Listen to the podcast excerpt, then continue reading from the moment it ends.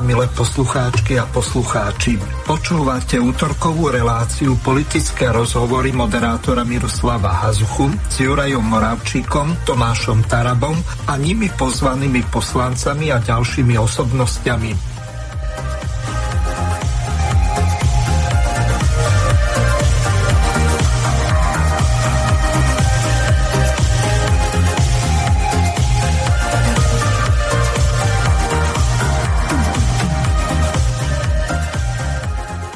Vážené a milé poslucháčky a poslucháči, vítam vás pri vypočutí si ďalšieho pokračovania relácie politické rozhovory s Jurajom Moravčikom, Tomášom Tarabom a ďalšími pozvanými hostiami e, zo strany Život národná strana. E, zdravím Juraja Moravčika. Ahoj Juraj, počujeme sa. Zdravím vás. Ahoj Mirko, počujeme sa, zdravím všetkých poslucháčov Slobodného vysielača. Ďakujeme vám za vašu priazeň. Na úvod mi dovolte, aby som aj ospravedlnil nášho pána predsedu Tomáša Tarabu z dnešnej relácie vzhľadom na pracovnú výťaženosť spájajúce sa s jeho, s jeho uh, pôsobením v pozícii podpredsedu vlády povereného vedením ministerstvom životného prostredia. Pozdravujem vás všetkých v mene aj Tomáša Tarabu. Ďakujem. Druhým našim hostom je Mirko Vetri, ktorého tiež pozdravujem. Ahoj Mirko. Ahoj, ahoj, pozdravujem, ďakujem za pozvanie. No super, tak v druhej časti relácie by sa mal pripojiť ešte Štefan Kufa. Momentálne má nejaké pracovné povinnosti, ja som s ním hovoril pred reláciou. Juraj, môžeš povedať ohľadom Štefana viacej? Áno, rozumiem. E, pán štátny tajomník Štefan Kufa, pán štátny tajomník na Ministerstve kultúry Slovenskej republiky, má momentálne, e, myslím, že pracovné stretnutia tak by sa na všetkých vás pozdravuje. A ak sa podarí, aj technicky, ak sa podarí, pripojil by sa v tej druhej časti relácie približne od 18.30. Tak to budeme vedieť mm-hmm. procesom. Mhm. No, dúfajme, že áno. Ideme Dúfam, na že prvú... nezradí. No, Ideme na prvú e, tému e, a tá sa týka e, jednej pomerne dôležitej veci. Poslanec Peter Kotlár tak sa rozhodol zriadiť vyšetrovacú komisiu na prešetrenie toho COVID šialenstva a plitvania peňazí z ministerstva financí a zdravotníctva na tento účel, tak v úvode relácie si prehráme to, že ako to v podstate zdôvodnil Peťo Kotlár a potom vy sa vyjadrite k tomuto. Dnes nemôžeme stratiť tú ľahkosť, to srdce. Ale teraz k vážnej veci. Ako ministerka Zuzana Dolinková upútala možno nejakým príspevkom, že ja to prečítam ten záver, že po zrušení mimoriadnej situácie boli zásadným spôsobom obmedzené zákonné možnosti štátu intervenovať a priamo manažovať proces očkovania proti ochoreniu COVID-19. Aj preto je dnes možné očkovanie v nemocniciach, ktorých zriadovateľom je štát, z čoho by mohlo aj vyplývať z týchto slov, že teda sa chce naplno venovať nejakej organizácii, reorganizácii, aby to lepšie fungovalo a, a takto. Ja pokiaľ jediná agenda, s ktorou som ja šiel do tohto veľkého, s prepačením, egocentrického bordelu, ktorý sa volá slovenská politika, bola agenda, poviem to teraz natvrdo, politických vražd a covidového manažmentu. Samozrejme, vyzerá to, že to spolu nesúvisí a samozrejme, že to ani nesúvisí, ale uh, jedna vec je vec skôr náhody a skôr dôvery, druhá vec je skôr vecou mojej vnútornej filozofie. Všetky alternatívne médiá posunuli úspech Roberta Fica až do vlády a vládnu. Vládneme. Alternatívna scéna bola uh, jej najväčšou, najväčším záberom a aj pozornosť sa upriamila na jednotlivých hostí v celej tom, celom tom spektre tej alternatívy, hlavne vtedy, keď sa bojovalo za práva v covidovej dobe. A teraz ja sa nemusím hambiť za svoje vyjadrenie. Ja upozorňujem aj ministerstvo zdravotníctva že niekoľkokrát som upozornil a poprosil aj šéfa Andreja Danka, aj, cez, aj prostredníctvom Smeru, že mojou najväčšou snahou, najsilnejšou a najrýchlejšou bude vytvorenie špeciálnej vyšetrovacej skupiny, ktorá vyšetrí covidový manažment. Ja by som bol veľmi rád, keby túto správu aj kľudne zachytili niektoré médiá hlavného prúdu a aj ministerstvo zdravotníctva. Veľmi by som ocenil, keďže k tomuto je pripravené množstvo vecí a ktoré súvisia potom následne aj s otáznikmi a s odporúčaniami národnej, akademickej, vedeckej obce na Slovensku vo vzťahu k VHO, že, a teraz priamo k ministerstvu zdravotníctva, nechajte vyšetrovanie covidového manažmentu minulosti a vyšetrovanie alebo odporúčania ďalšieho manažmentu umelo vytvorených pandémií, ak môžeme to pandémiou nazvať, ak vôbec tá pandémia by splňala podmienky pandémie a ak vôbec ten agens je jednoznačný, nechajte to na mňa.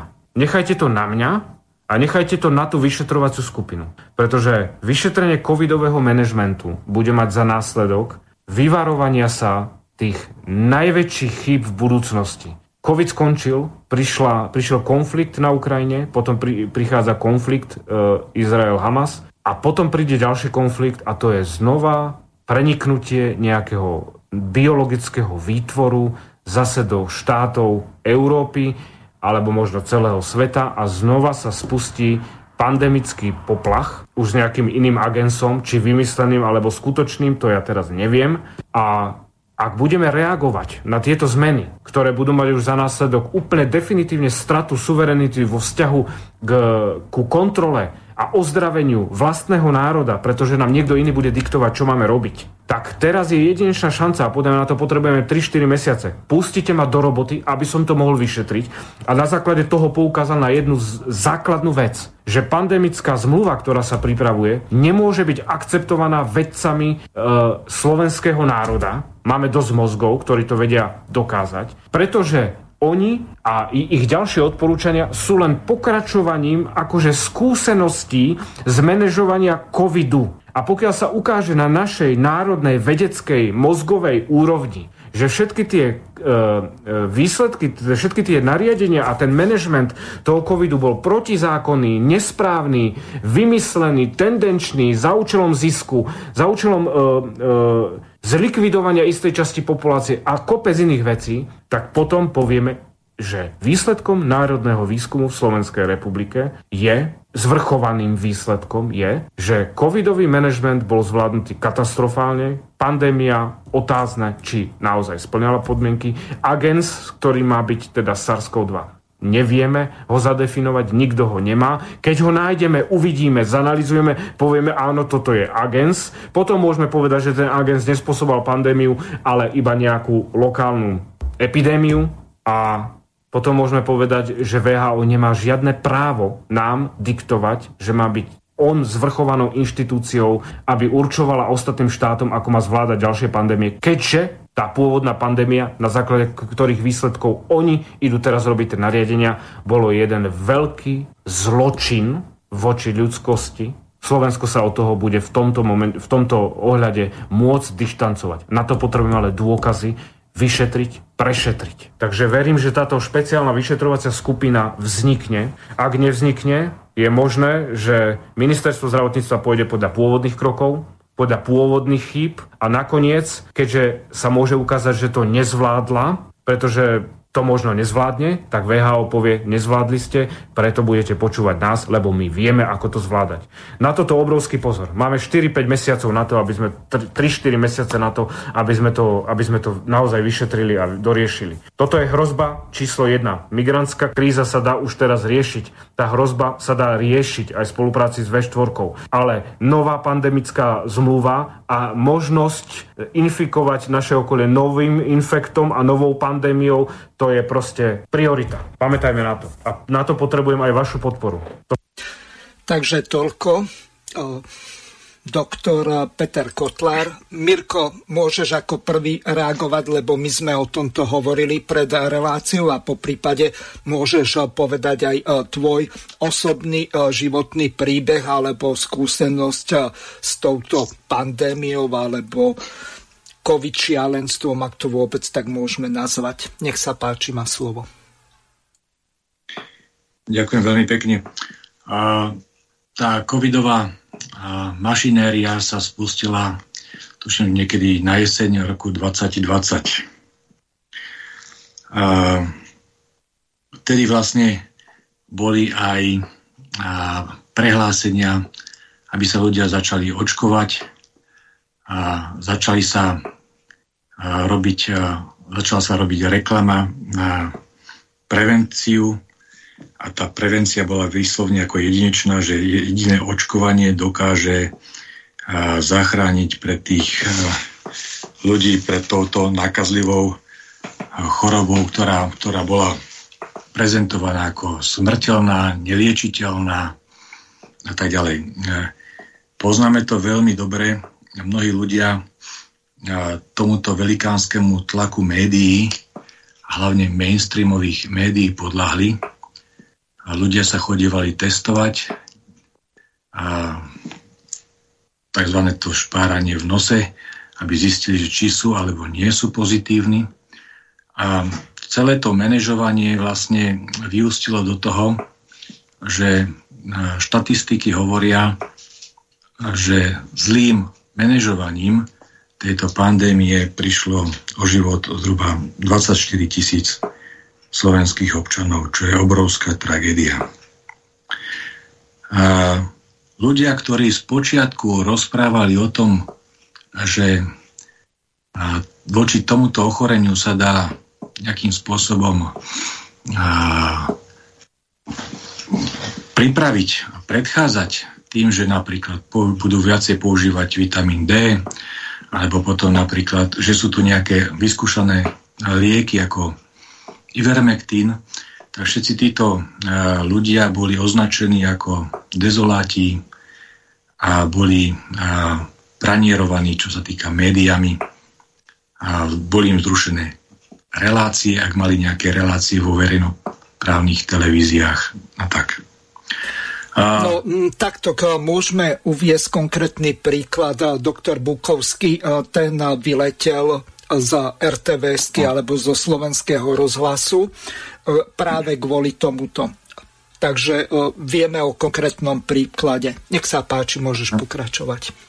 V podstate naozaj, napríklad ja aj s mojimi priateľmi, napríklad to už nebehovne René Balák, pani profesorka Hrehová, profesorka morálnej teológie, my sme tiež spravili takú napríklad reláciu, kde sme vlastne začali rozprávať o tom, o tom kresťanskom aspekte pohľadu na tú vakcináciu a to očkovanie. Dokonca niektorí ľudia aj z toho kresťanského prostredia začali prezentovať, že táto vakcína, novovytvorené vakcíny, že to je ako pomaly ako príchod druhé narodenie Ježiša Krista. Čiže de facto znevážili celé, celú tú osobu a jedinečnosť hej, Božieho syna a takýmto spôsobom sa snažili pretláčať a lámať tých ľudí, aby, aby dokázali prijať a aplikovať si do seba tú experimentálnu vakcínu. A vieme veľmi dobre napríklad, že tá situácia bola taká, že ľudia, ktorí, ktorí aj ochoreli a, a, a boli pozitívne otestovaní, tak, tak spôsob manažovania bol taký, že bolo im odporúčané, aby išli domov, aby pili teplý čajík, aby, aby jedli vitamíny a keď sa náhodou zhorší stav, tak aby sa potom hlásili, hlásili sa k svojho ambulantného lekára alebo prípadne si už rovno zavolali rýchlu zdravotníckú pomoc. No a, tých ľudí, ktorí ochoreli naozaj, tak bolo veľmi veľa. Ja som tiež patril medzi nich a to bolo už v roku 2021 v marci, tesne pred Veľkou nocou som aj ja dostal tento tzv. COVID. Dostal som ho asi s veľkou pravdepodobnosťou od môjho priateľa, ktorý, ktorý mi hlásil, že má tiež takéto nejaké príznaky a prosil ma, aby som mu pomohol zabezpečiť nejaké tie lieky, ten Ivermectin a tak. A, tak to som mu to zabezpečil a asi pri tejto príležitosti som to dostal aj ja. No a čo bolo zaujímavé, a moja taká skúsenosť a osobná skúsenosť z nemocnice, keď po desiatich dňoch, keď som naozaj mal veľmi vysoké teploty, tak, ma, tak, sme, tak som volal rýchlo zdravotnú um, pomoc, sanitku. A keď ma zobrali do nemocnice, tak um, keď ma prijímali, tak lekár prišiel za mnou a sa ma opýtal, že pán Vetrík, a keby sa vám ten stav zhoršil, že ste ochotní, aby sme vám im, a, aplikovali liečbu tými liekmi a, izoprinosinom, a nie izoprinosinom, a, remdesivírom, pardon. Ten liek sa volá remdesivir. No a je a ja... veľmi drahý, okolo 2000 eur jedna Áno, dávka. Presne, presne tak. A tento liek, tento liek naozaj stal 2000 eur, zhruba okolo 2000 eur a, a to ja som uh, sledoval aj tieto uh, informácie aj z zahraničia a naozaj už aj dokonca tá Svetová zdravotnícká organizácia pred pol rokom ona vydala vyhlásenie, že tento, tento liek je neúčinná látka voči tomuto covidu.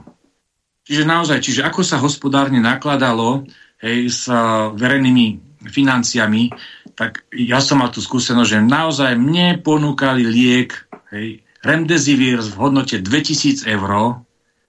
Po pol roku to bola známa informácia, že je to neúčinná látka. Dávali to aj mnohým mojim priateľom, ktorí bohužiaľ ako neprežili túto hej, chorobu, ktorí no, zomreli. Ešte sa ťa spýtam na jednu vec.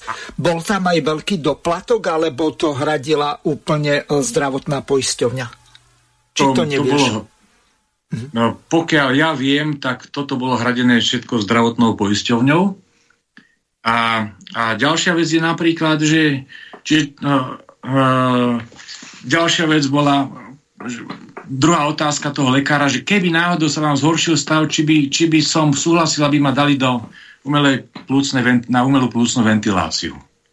Mm-hmm. A tiež veľmi dobre vieme, že, že naozaj mnohí ľudia, mnohí tí lekári a v tých nemocniciach s touto umelou plúcnou ventiláciou nevedeli zaobchádzať a takisto aj kvôli tomuto zlému zaobchádzaniu veľmi veľa ľudí zomrelo boli napríklad e, tá prvá vlna, tá covidová, tak e, Košic, Košická nemocnica, tak tam mali celkom dobré skúsenosti, ale predovšetkým aj s touto, touto liežbou, aj s tou umelou púcnou ventiláciou, že tam bol lekár, ktorý, ktorý dokázal týchto ľudí akože vyťahnuť, ale aj vďaka tomu, že používali ivermektín. Ktorý, ktorý naozaj Ivermectin, liek, ktorý stál pomaly, ja neviem, možno, že uh, 3 eurá v tom rozvojovom svete, 40 rokov známy liek, ktorý sa používal, ale no nebol to, nebol to otestovaný na túto chorobu, tak proste bolo veľké halo kvôli tomu, že nemôže byť používaný, bol, bola veľké brojenie proti tomuto lieku a ľudia, naozaj ľudia zomreli. Čiže na Slovensku nám zomrelo zbytočne vyše 24 tisíc ľudí zbytočným zlým manažovaním. Čiže to, je, to by som povedal, že skoro nazval by som to pomaly až genocída slovenského národa. V okolitých krajín, nemali sme uh, v porovnaní s okolitými krajinami tá umrtnosť bola naozaj mimoriadná na Slovensku. A ďalšia vec napríklad, naozaj mnohí ľudia aj z môjho blízkeho okolia, keď dostali tento COVID, prišli na vyšetrenie k lekárovi a lekár urobili napríklad za, uh, rengen plúc a zistili, že áno, tie plúca sú už zapalené, je tam silný zápal. Tí ľudia nedostávali, nedostávali antibiotika. Lebo sa hovorí, že no veď no, kvôli vírusu, vírusu sa antibiotika nedávajú. Lenže ten vírus spôsoboval ten zápal tých plúc. A keď na, tie záp- na ten zápal plúc nedali antibiotika, no tak samozrejme to skončilo veľmi tragicky v mnohých prípadoch. Takže toto boli toto boli naozaj fatálne zlyhania. Ďalšia taká vec bola, že naozaj mnohým tým lekárom, ambulantným lekárom sa nedalo dovolať. Mnohí ľudia zo zúfalstva sa pokúšali dovolávať niekoľko dní a nie, a nie sa dovolať tomu svojmu obvodnému lekárovi. Takže e, z tohto hľadiska podľa mňa naozaj ja s pánom Kotlárom súhlasím, že je potrebné urobiť rázne vyšetrenie celého tohto prípadu a tohto stavu, akým spôsobom sa to manažovalo. Pretože e, smrti 24 tisíc ľudí by bola takýmto spôsobom zbytočná. Títo ľudia by zbytočne zomreli, keby sme to naozaj nevyšetrili. A samozrejme, život týmto ľuďom bohužiaľ už nikto nevráti. A tie rany, ktoré spôsobilo toto zbytočné umrtie, proste už nikto nezacelí. Tie rany tohto e, budú stále pretrvávať v životoch tých blízkych, ale aby sme sa naozaj vyvarovali ďalším podobným veciam, tak je potrebné naozaj urobiť vyšetrovanie bez ohľad, bez akejkoľvek, ja neviem, pomsty, chtivosti alebo a, nejakej nenávisto zatrknutosti. Proste naozaj a, kriticky sa pozrieť na to manažovanie, aby sme vôbec predišli takýmto veciam aj do budúcnosti. Pretože hneď na začiatku napríklad už boli informácie o tom, ktorý, ktoré podávali mnohí relevantní lekári, napríklad Mon, Montpellier, eh, ktorý bol držiteľ Nobelovej ceny, francúzsky akademik, ktorý, ktorý napríklad zistil, že v tej sekvencii toho vírusu COVID sa nachádza celá sekvencia napríklad vírusu HIV, čiže tento vírus bol s najväčšou pravdepodobnosťou umelo vytvorený. Čiže naozaj, aby sme, aby sme neupadli znova do podobných chýb, ktoré budú pre nás veľmi tragické, tak ja naozaj sa prikláňam, že pánovi Kotlárovi treba umožniť, aby sa vytvoril tento vyšetrovací tým z pozície odborníkov, lekárov a nech sa vyšetrí proste, ako sa manažovalo s touto pandémiou. Ďakujem, Mirko. Teraz Podobná otázka aj pre Juraja, ale doplním ju. Môžeš kľudne nadviazať na to, čo povedal Miroslav Vektrík, ale to doplnenie spočíva v tom, aká je momentálne situácia v sns samotnej a po prípade tam všetko bude závisieť nie len od Smeru, ten by to pravdepodobne podporil, ale tam asi žabov na prameň bude ministerka zdravotníctva Dolinková a možno aj iní poslanci záhlas, ale nechcem nejaké poplašné správy šíriť, pretože pani Dolinková začala dosť zle. Nech sa páči, môžeš pokračovať, nadviazať na Mirka Vetrika. Ďakujem, pozdravujem ešte raz všetkých poslucháčov, aj tých, ktorí sa pripojili neskôr.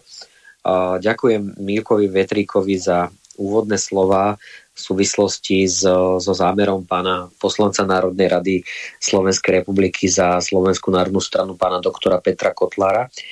Ja môžem teda len krátko doplním asi Mirka Vetríka.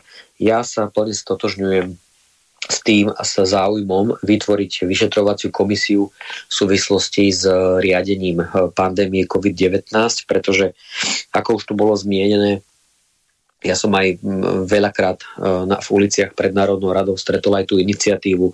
Mohli ešte žiť, je ich viac ako 20 tisíc ľudí, dokonca 20-24 tisíc ľudí, ktorí podľa uh, predbežných prieskumov, ktoré robila táto organizácia, táto iniciatíva, tak e, viac ako 24 tisíc ľudí mohlo žiť, keby pandémia COVID bola manažovaná tak, ako by mala, manažovaná mala byť, keby nebola manažovaná amatérmi, ktorí v podstate ako keby vyhlásením toho mimoriadného stavu častokrát s najväčšou pravdepodobnosťou využívali tento mimoriadný stav na rôzne zrejme e, schvalovania bez verejných obstarávaní a podobne, aby, aby bol teda nejakým spôsobom asi zrejme tým pádom obchádzali alebo vypnutý tento zákon, keďže bol mimoriadný stav, tak e, zákon teda dovoluje e, riešiť, nakupovať niektoré veci bez verejných obstarávaní a umelo, ako keby bol stále predlžovaný ten stav, aj keď nezohľadňoval situáciu.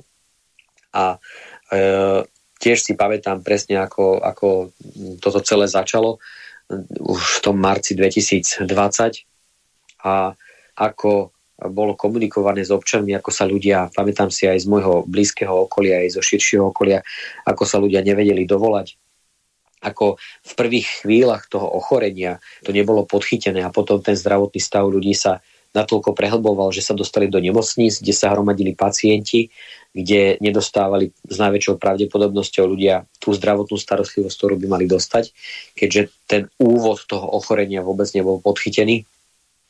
A ja sa tiež stotožňujem aj s Mirkom Vetríkom, aj s pánom doktorom Kotlarom, že táto, táto komisia alebo pracovná skupina, ale mám pocit, že komisia by tu e, mala vyšetriť to, čo sa tu dialo počas toho obdobia pandémie.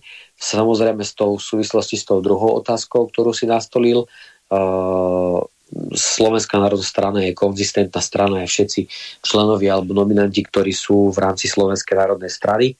Sme vo vládnej koalícii pred schválením programového vyhlásenia vlády, respektíve pred predložením programového vyhlásenia vlády do parlamentu, ktoré by malo byť eh, asi s najväčšou pravdepodobnosťou budúci týždeň 14. Eh, 15. tak nejako je to avizované, že by mala byť táto schôdza Národnej rady.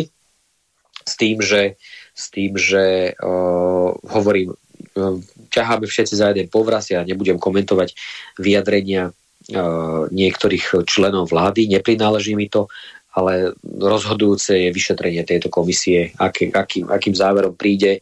Uh, a som presvedčený, že, že sa vyvodí zodpovednosť aj voči tým, ktorí tu v podstate šírili nejakým spôsobom dá sa povedať aj teror, obchádzanie základných práv a slobod, kedy sa tu vymýšľali Matovičové testovacie maratóny, že sa tu celé, celé, cel, celý národ musel sa postaviť do nejakých e, testovacích skupín, kde v podstate prišlo len k ďalšiemu rozšíreniu s najväčšou pravdepodobnosťou k ďalšiemu rozšíreniu toho vírusu.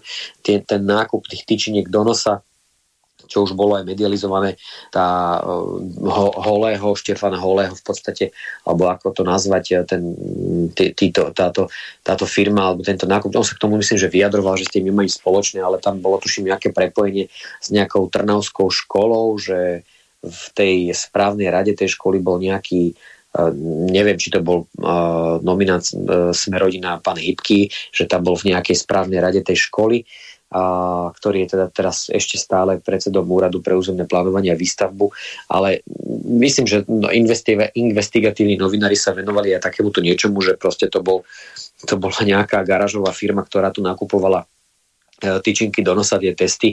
A zrovna, zrovna niekto povedal, že zrovna ty to budeš zakopal niekomu na dvere, tak keď nebuďme naivní, tak zase aj toto je taký nejaký čistý príklad toho, že asi zrejme tu bol zneužívaný ten mimoriadný stav, tá mimoriadná situácia, ktorá tu vyhlásená bola zase aj na takéto nákupy.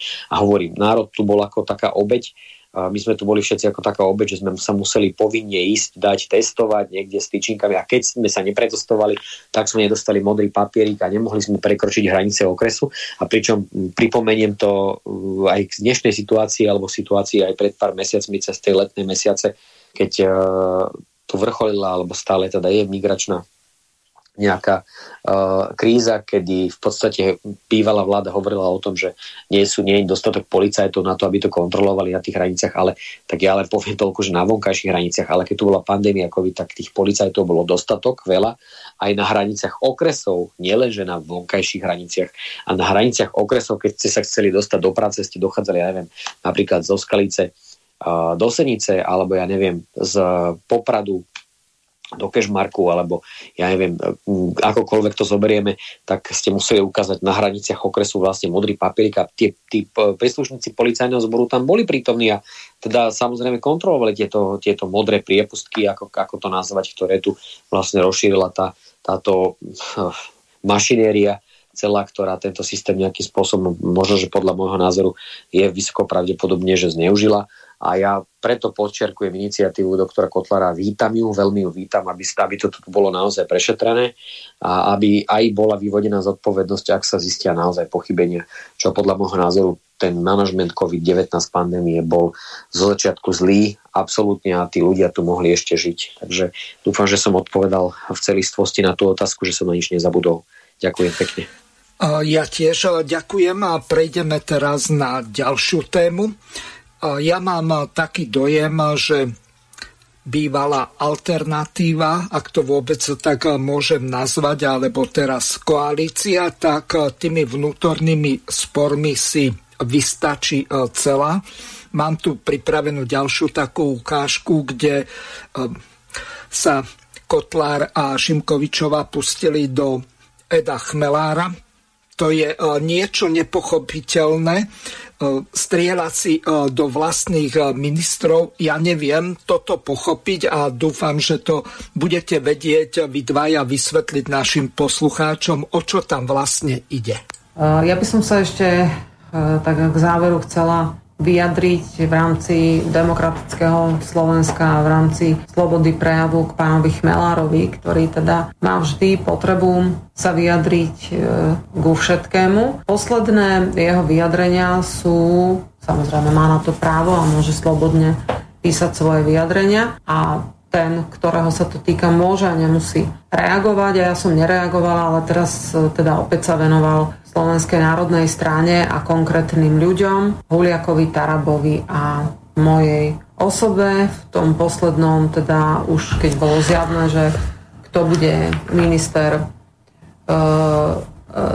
zo Slovenskej národnej strany, na životku a kto bude minister kultúry, teda že moje meno, tak vtedy bolo jasné, že opäť médiá hlavného prúdu vychádzali z nejakej nepravdy, ako oni hovoria hoaxu, a teda dezinformovali, pretože spisovali nejakú petíciu proti menu, ktoré tam ani e, nefigurovalo. Bola to ich nejaká domnenka alebo chybná informácia, ktorú si nepreverili a to meno teda nebolo ani na jednom poste. Ale poďme späť k pánovi Chmelárovi, čiže je to reakcia na jeho slobodné vyjadrenie sa voči mojej osobe. Um, on písal v tom svojom vyjadrení niečo v zmysle, že uh, nemám asi na tento post na ministerku kultúry, lebo že idem sa orientovať a idem tam urobiť nejakú analýzu a podľa pána Chmelára, ktorý asi všetko teda vie najlepšie, Neviem teda, prečo doteraz neriadil žiadne ministerstvo, ale možno teda práve týmito vyjadreniami sa dočkáme, že bude perfektný minister a bude to riadiť. Že teda nemám nič analyzovať, ale ako správny minister by som už mala presne vedieť sa zorientovať na tom ministerstve. Neviem si to predstaviť toto dosť dobre v praxi, pretože o tom, že idete robiť e, na tento post, to sa dozvedáte pár dní predtým, než sa to celé uh, vyrieši tak, že idete do toho, do toho konkrétneho úradu a teda čas na prípravu máte de facto žiadny. Hovoríme o dňoch, ani nie o týždňoch, ani mesiacoch. Riadiť rezort je obrovská zodpovednosť, o tom teda nechcem dnes rozprávať. A už som to spomínala, myslím, že pred jednou hlavnou televíziou alebo televíziou hlavného prúdu, že neexistuje ani ministerská škola, ani nejaké ministerské školenie, ani nič, ako by ste sa mali pripraviť na tento rezort, ale môžete pôsobiť v nejakom sektore alebo v nejakej sekcii, ktoré zahrňa toto ministerstvo a určite nemôžete pôsobiť v, každo, v každej tej sekcii toho e, ministerstva. Môžete, ale to by bolo už absolútne ideálne, aby ste si teda prešli všetkými tými sekciami, ktoré zahrňa to konkrétne ministerstvo. Takže pán Chmelár je solitárny jazdec, teda mal záujem ísť do e, viacerých e, politických strán, ale teda nakoniec sa to teda nepodarilo. No a tak teda zostal pri tom písaní, lebo teda nie je ani e, v jednej z tých politických strán, kde sa uchádzal a nie je ani na ministerskom poste a budeme teda od pána Chmelára určite e, čítať aj ďalšie reakcie, či už na moju alebo na, na Tarabovú činnosť. Takže ja stále analizujem, robia sa audity. Ak teda viete, ako dlho trvá audit, tak nie je to zo dňa na deň, ale na všetkých týchto veciach sa pracuje a potom môžeme ísť ďalej pekne, tak ako si ty povedal, krôčik po krôčiku. Niekto mi možno povie, že to bolo nefér a že to tu nepatrilo, ale poviem jednu, jednu vec. Žiadny múdry muž nie je obezný. To je možno od veci. Žiadny múdry muž nie je obezný. Ani žena. Na nich na mňa nechodia s metabolickými syndromami X alebo neviem či. Skutočne múdry muž musí, musí vyzerať. A to... E, Turvol veľmi vieš, vieš, ide o to, ide o to, že tých ľudí, ktorí sú múdri, na Slovensku je naozaj veľa. My sa veľakrát pýtame, že prečo taký človek tam nie, prečo taký človek tam nie. No, jedného dňa možno bude, ale jedna z tých vecí je toto. Takže e, toľko. E, pán Kotlár pani Šimkovičová. Juraj, e, nech sa páči, máš možnosť to komentovať, čo sa to vlastne deje, pretože ako tak som sledoval, tak docent Chmelár tak vehementne podporoval smer, do určitej miery útočil na hlas a pokračuje to teraz útokmi na Slovenskú národnú stranu s pochybňovaním ministrov, s pochybňovaním ich schopností alebo s pochybňovaním vhodnosti nominácií. Tam až tak veľmi veľa možností nebolo. Takže nech sa páči. No. Hm, ďakujem pekne. Ja sa, som si vypočul obidve dokrutky.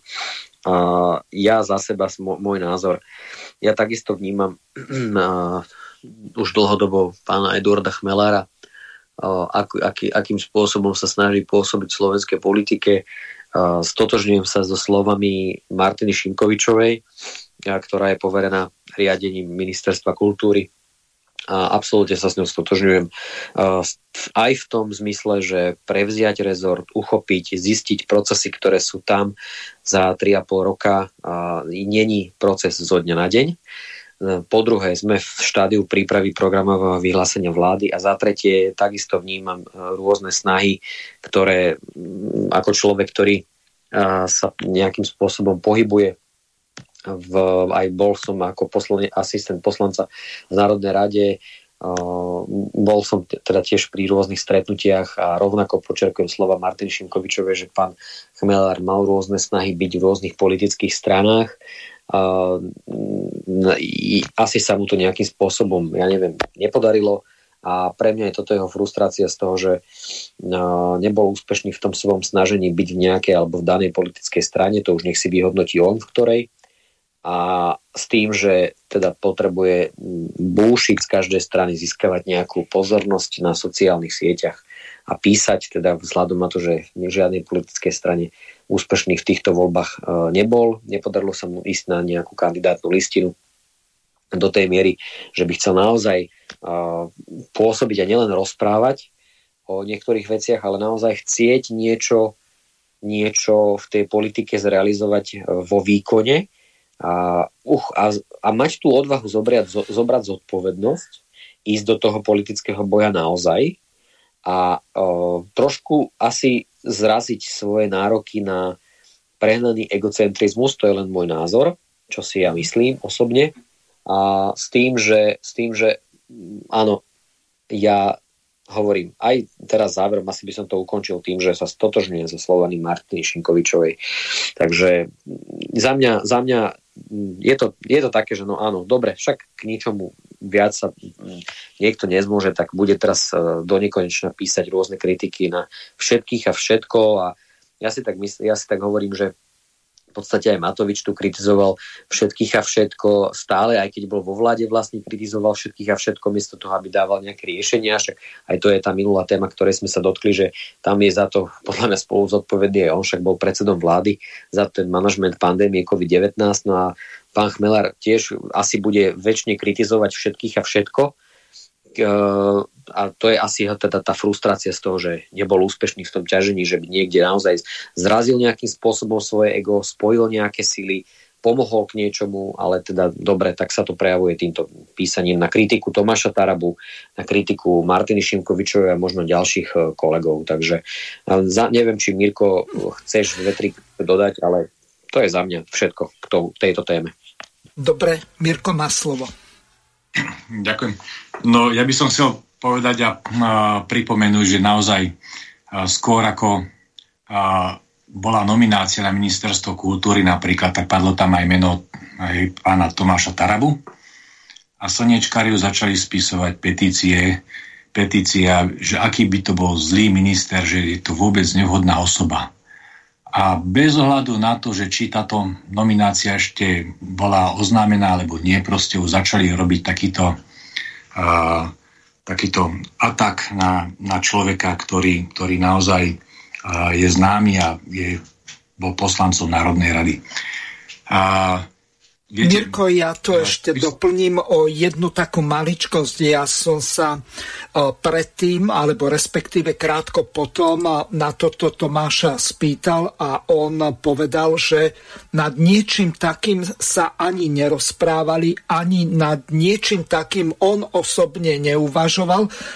Jeho predstava bola asi taká, že podľa jeho schopnosti, vedomosti a praxe, tak pokiaľ by sns mala napríklad rezort hospodárstva, tak tam by bol skvelým ministrom. Čiže kultúra bola úplne niekde mimo a mňa prekvapuje tá konšpirácia alebo tá nechcem to nazvať eh, dôvtipom, lebo to idú úplne mimo, ale tá prešpekulovanosť týchto mainstreamových eh, novinárov, ako oni dokážu urobiť z komára somára a z vody, víno alebo akokoľvek by som to nazval. Tieto ich e, pokusy sú jedna hotová katastrofa. Nakoniec aj e, v ďalšej tej ukážke, tak e, to budeme naprosto jasne počuť. Čiže Tomáš Taraba vôbec nad niečím takýmto ani neuvažoval. Jeho to skôr zaskočilo.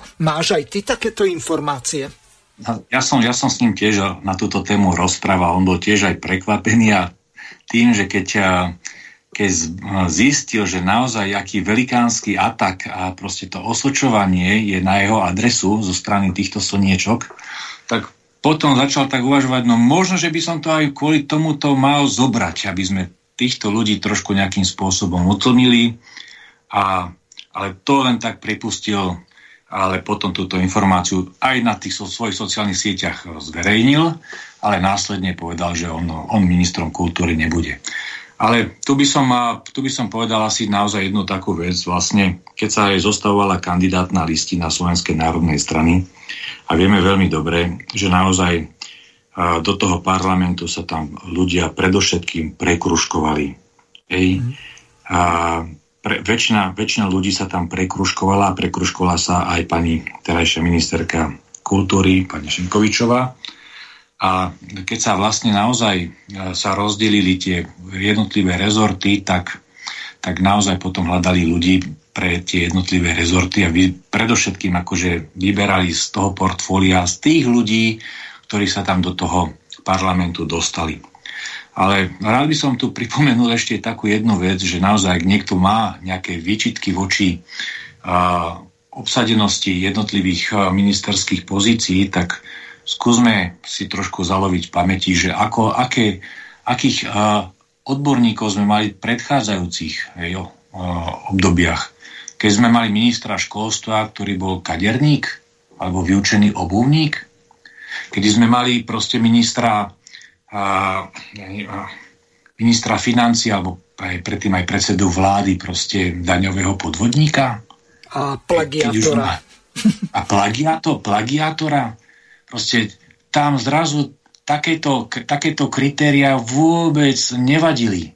Hej, čiže naozaj tu, tu není žiadna zo strany týchto mainstreamových e, médií, žiadna nejaká konštruktívna kritika a je to naozaj je to osočovanie a, a zbytočné ohováranie, zbytočné znevažovanie jednotlivých tých ľudí cieľom proste naozaj zabraniť, aby sa tu Slovensko nejakým spôsobom posúvalo k tomu národnému, kresťanskému a hodnotovému programu, ktoré tieto koaličné strany slúbovali v predvolebnej kampani. Takže je to len zbytočné odvádzanie, ja to považujem naozaj za zbytočné odvádzanie pozornosti a ja, pravdu povedia z pána Chmelára, by som si ani, si ani nevšímam. Dobre, e, ďakujem. Teraz e, prehrám ďalšiu ukážku. E, Neviem, či je to český youtuber, alebo to bolo na nejakej komerčnej českej televízii odvysielané. Hodnotili jednu, jednou takou reportážou situáciu nielen v alternatívnych médiách, ale aj ten výkon tej mainstreamovej scény na Slovensku a z hodov okolností v tej reportáži, e, tak e, bolo podrobne popísané, aké ataky e, sú na dvoch vašich ministrov. Tak si to teraz vypočujeme. Informujte nás, môže sa stať, že nám niečo unikne, aby sme stále spolu navzájom komunikovali. A zopakujem, alternatívne médiá predstavujú minimálne 1,5 milióna krásnych slovenských ľudí, ktorí dostanú informácie odtiaľ. Takže musíme pri nich zostať. Oni nás držali v čase covidu. Všetky, všetci ostatní boli účeloví a zničili vzťahy Slovensko, zničili rodiny. Oni ich zničili. Preto dajte vyjadrenia tým, ktorí vás držali. Podporte tých, ktorí vás držali. Nás teraz, teda televíziu, áno, pán moderátor, televíziu Slovan podporovať netreba. Budeme sa snažiť svojou prítomnosťou s vami komunikovať. My sme teraz tam, kde sme a urobíme všetko preto, aby sme naplnili to, čo sme slúbili. Podporte tú alternatívu a núďte cez príspevky aj ostatných politikov, aby na ňu nezabudli.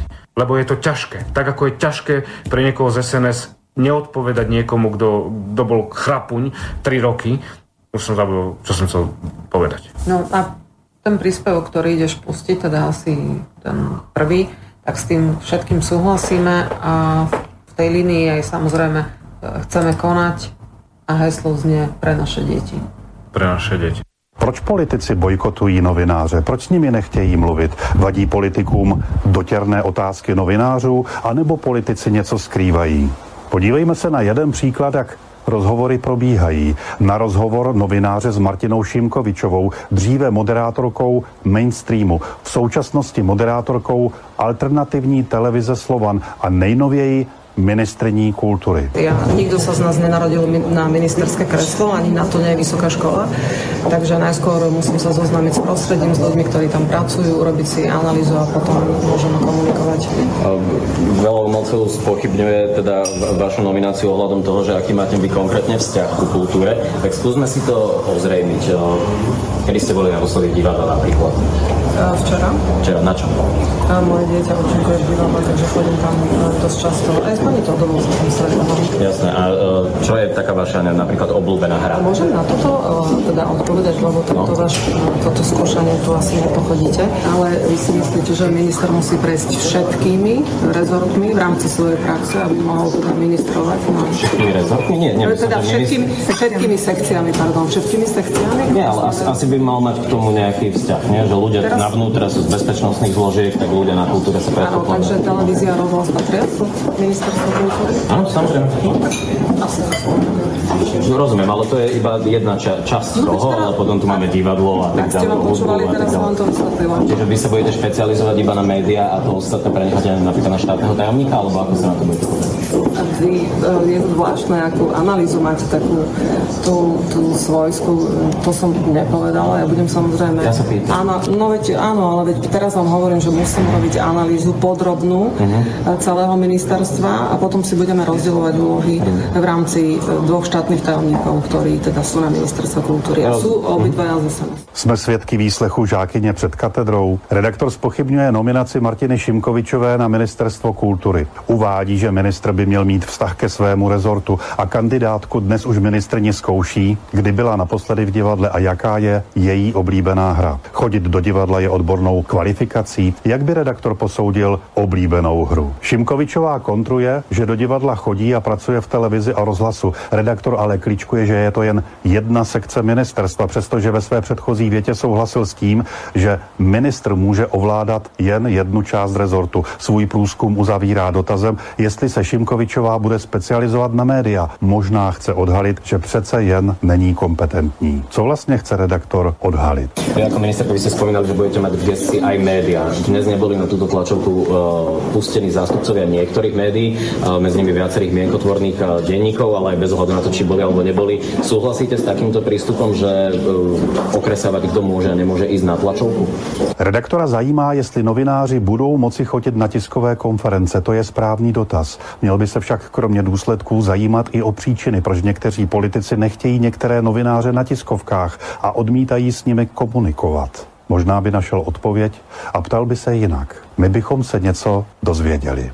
Ak je niekto vyslovene tendenčný a dlhé roky je tendenčný a tú tendenciu nedáva ani do nejaké neutrality alebo e, že by bol aspoň trošku spravodlivý v úvodzovkách, tak potom je to asi spravodlivé, že takéto médiá treba ignorovať a nepustiť ich. V němž se střídá role mluvčího a posluchače, jak se bude ptát. Alternatívne médiá, ktoré teda na druhej Náš po- postoj je úplne napríklad v SNS jasný. My budeme brániť a alternatívne médiá, preto dávame rozhovory aj tým, ktorí nikdy sa nevedeli dostať ani na tlačovku. Práve tieto médiá budú mať úplne u nás otvorené dvere, takisto ako mohli prísť aj oni, ale vidím s tým úsmevným príbehom, keď sme napríklad mali tlačovku pri, pri koaličnej podpise koaličnej zmluvy a oni boli šokovaní, že ako je to možné, že alternatívne médium kladlo prvú otázku. No proste oni si tu žili v tom príbehu, že oni ako keby sú nad všetkými No a proste tá doba skončila, takže my budeme komunikovať otvorene so všetkými, ale najmä s tými, ktorí sú normálne korektní. My nepotrebujeme žiadne protežovanie, my nepotrebujeme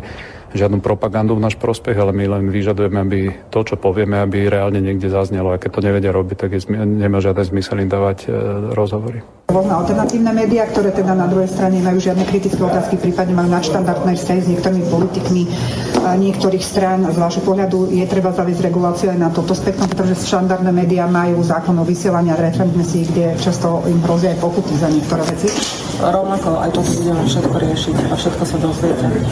Alternativní média nemají kritické otázky a mají nadstandardní vztahy s některými politiky, konstatuje paní redaktorka z televize JOJ. Jak se hned umí mainstreamoví novináři bránit. Nejsou na tom ale někteří novináři z mainstreamu a alternativy podobně? Na Slovensku jsme například viděli známou novinářku na dovolené se soudkyní, která rozhoduje v závažných kauzách a už asi víme, odkud redaktorka čerpala interní informace, které vyznívaly v neprospěch opozice.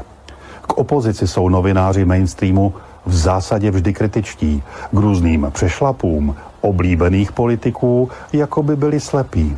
Paní novinářka z Jojky umí chyby rozpoznat u alternativy. To je dobrá zpráva.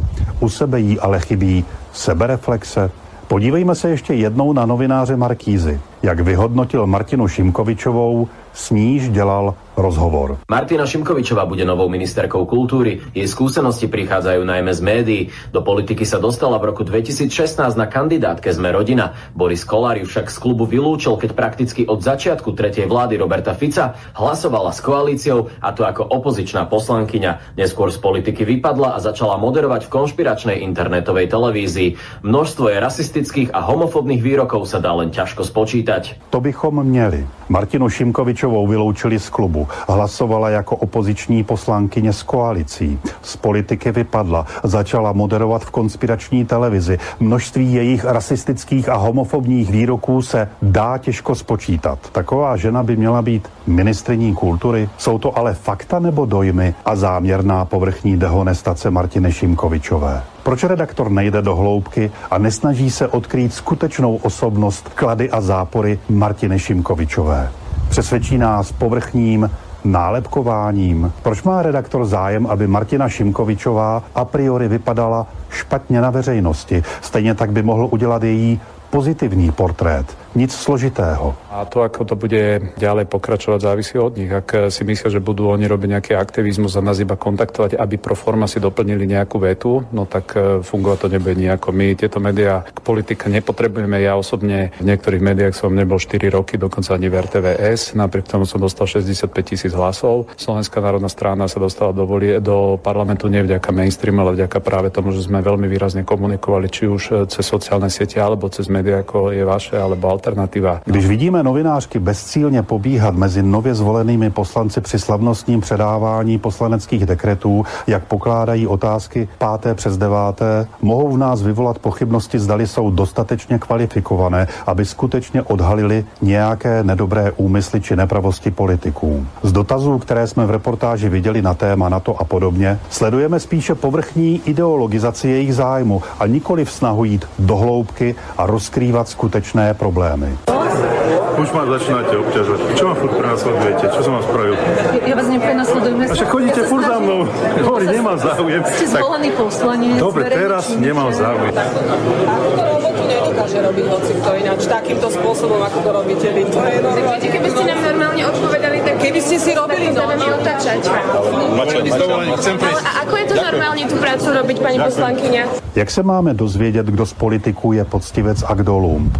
Z novinářek na závěr bez děky vypadne, že ani oni sami pořádně nevědí, jak mají svou práci dělat. Může nám jich být líto, ale nejde tak ani o jejich problém. Spytovat svědomí by měli v redakcích, které je do terénu.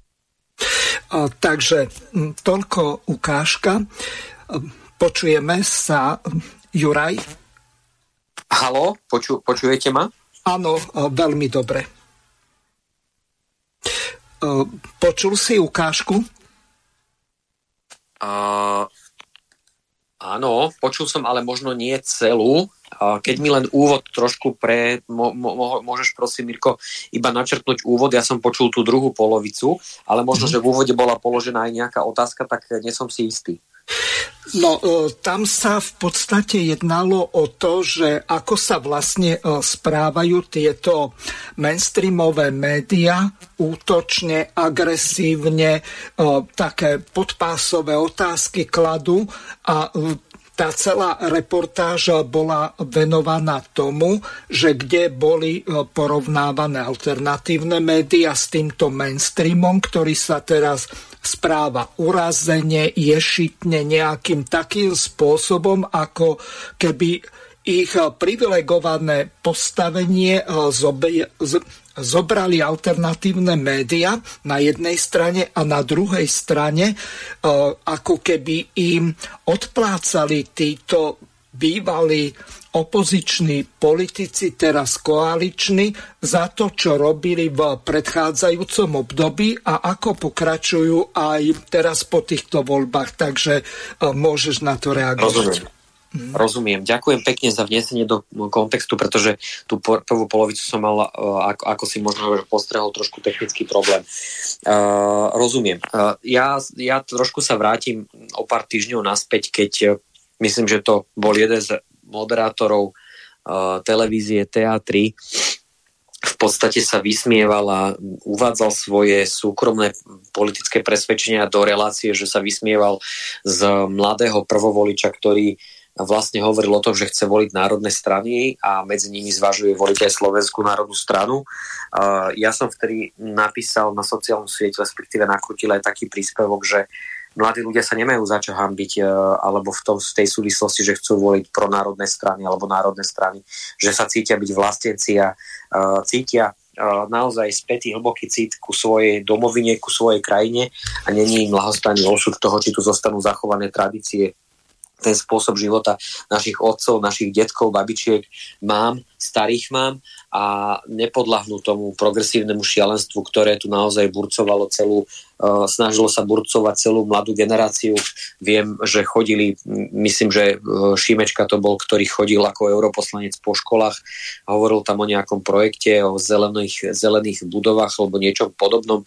Možno, že sa milím, že to presne nehovorím, ale hovor, chodil tam s takýmto nejakým projektom, ako keby naznačujúci nejaký, nejakú, nejakú súvislosť s, s, s ochranou prírody alebo s niečím podobným alebo s nejakými e, európskymi teda takýmito projektami, ale za tým účelom, aby sa dostal vlastne na školy a rozprával tam alebo vplýval na, na naše deti alebo respektíve na mládež, ktorá je prvovoličmi na tých stredných školách, tak e, ako môžem povedať naozaj, že tí, tí mainstream, tie častokrát čest výnimkám, ale bolo ich veľmi málo, tie mainstreamové médiá, a tu plnili naozaj v podstate nejakú politickú propagandu. Tá novinárska nejaká etika alebo česť, alebo to povolanie novinára, že novinár je nejakým spôsobom nestranný, nerobí nejaké politické úsudky a nezapája sa do politického boja, ale snaží sa informovať objektívne, tak, aby si občan Slovenskej republiky alebo aby si poslucháč, divák vedel urobiť názor sám podľa svojho vlastného presvedčenia, podľa toho, aby si on sám zanalizoval informácie, ale nie, aby mu bolo podsúvané nejaký, nejaké penzum informácie, lebo bol z hľadiska um, hlavnoprúdových médií očierňovaný očierňovaný iný politický prúd, ktorý není povôli týmto médiám. Samozrejme, tu je otázka potom toho, že uh, tie hlavnoprúdové médiá, akého, akého majú aj majiteľa, možno, že kto, kto vlastne nejakým spôsobom zasahuje do toho vydania.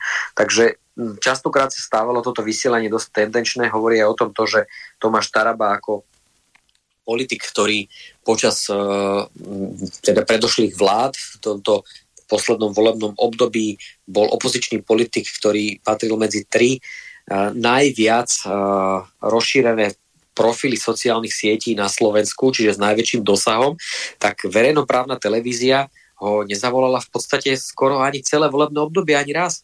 Takže tu naozaj stojí otázka tá, že ten, ten, ten, ten, tá alternatívna scéna, uh, pozdravujem aj kolegov z Infovojny. Tá vy, samozrejme TV Slovan a mnohí ďalší tu poskytovali priestor na to, aby opoziční politici sa chodili vyjadrovať bez toho, aby sa báli, že vlastne s tým ten moderátor s nimi bude v politickej v politickom boji, ale ten moderátor naozaj častokrát, ako ty to robíš, dáva priestor na to, že ten politik tam hovorí tie svoje politické názory, presvedčenia, to, čo naozaj cíti, vlastne v tej politike chce dosiahnuť, ale ten, ten novinár, redaktor si, by si mal robiť tú svoju robotu tak, že je apolitický, lebo pokiaľ chce vnášať nejaké politikum, nejaké súdy a ísť do politického boja a očierňovať niektorého z politických partnerov, v tomto prípade to teda bola bývalá opozícia, teraz je to vládna, vládna koalícia, tak v tom opačnom prípade potom ten redaktor a novinár, aj ten, čo zosmiešňoval tohto mladého prvovoliča, nech sa teda zoberie a ide do politického boja, buď si založí politickú stranu, alebo vstúpi do nejakej politickej strany, ktorá je mu hodnotovo presvedčením najbližšia a zapojí sa do toho politického boja, pretože v opačnom prípade, keď z pohľadu hlavnoprúdového média, ktoré má dosah na celé Slovensko, na širokú, na širokú škálu v podstate občanov celej našej krajiny, je to nefér ak uh, tieto médiá vlastne plnia úlohu nejakého politického oponenta miesto toho, aby objektívne informovali. Takže ja sa potom nečudujem, že teraz jednoducho, aj keď to vidíte, častokrát uh, niektoré televízie napríklad zostrihajú všetko alebo zoberú výtrhu z kontextu. Preto my sme už si aj zvykli, keď prišli nahrávať rozhovor Uh, napríklad aj s Tomášom Tarabom, tak vždycky sme boli tak dohodnutí, že ja ten rozhovor tiež som nahrával paralelne do mobilného telefónu, aby sme ho mali celý, pretože už sme boli pripravení zo skúsenosti, že ten rozhovor bol tendenčne zostrihaný, tak aby sme mohli tiež následne, ak by sa tak stalo, aby sme mohli poslucháčom, divákom, občanom Slovenskej republiky s Tomášom Tarabom aj s ostatnými kolegami z Život národnej strany, Štefanom Kufom, Filipom Kufom, mohli ukázať, že jednoducho takto to povedané nebolo, že tu iba vytrhujete z kontextu, aby ste k niečomu dotlačili poslucháča, aby si urobil ten tendenčný názor taký, ako vy chcete. A to na tej alternatíve, takéto tu nebolo cítiť. Alternatíva poskytovala priestor bez toho, aby niečo strihala alebo niečo podobné. Takže, takže áno, ja sa s tým plne stotožňujem. V prípade, že 4 roky alebo 3,5 roka tu nemali, nemali záujem informovať objektívne, tak uh, neviem sa k tomu inak vyjadriť. Tak buď začnú tieto hlavnoprúdové médiá informovať objektívne, nebudú vystrihávať, zostrihovať z kontextu, plniť politický súboj, ale naozaj vrátia sa k postivé novinárčine. Uh-huh.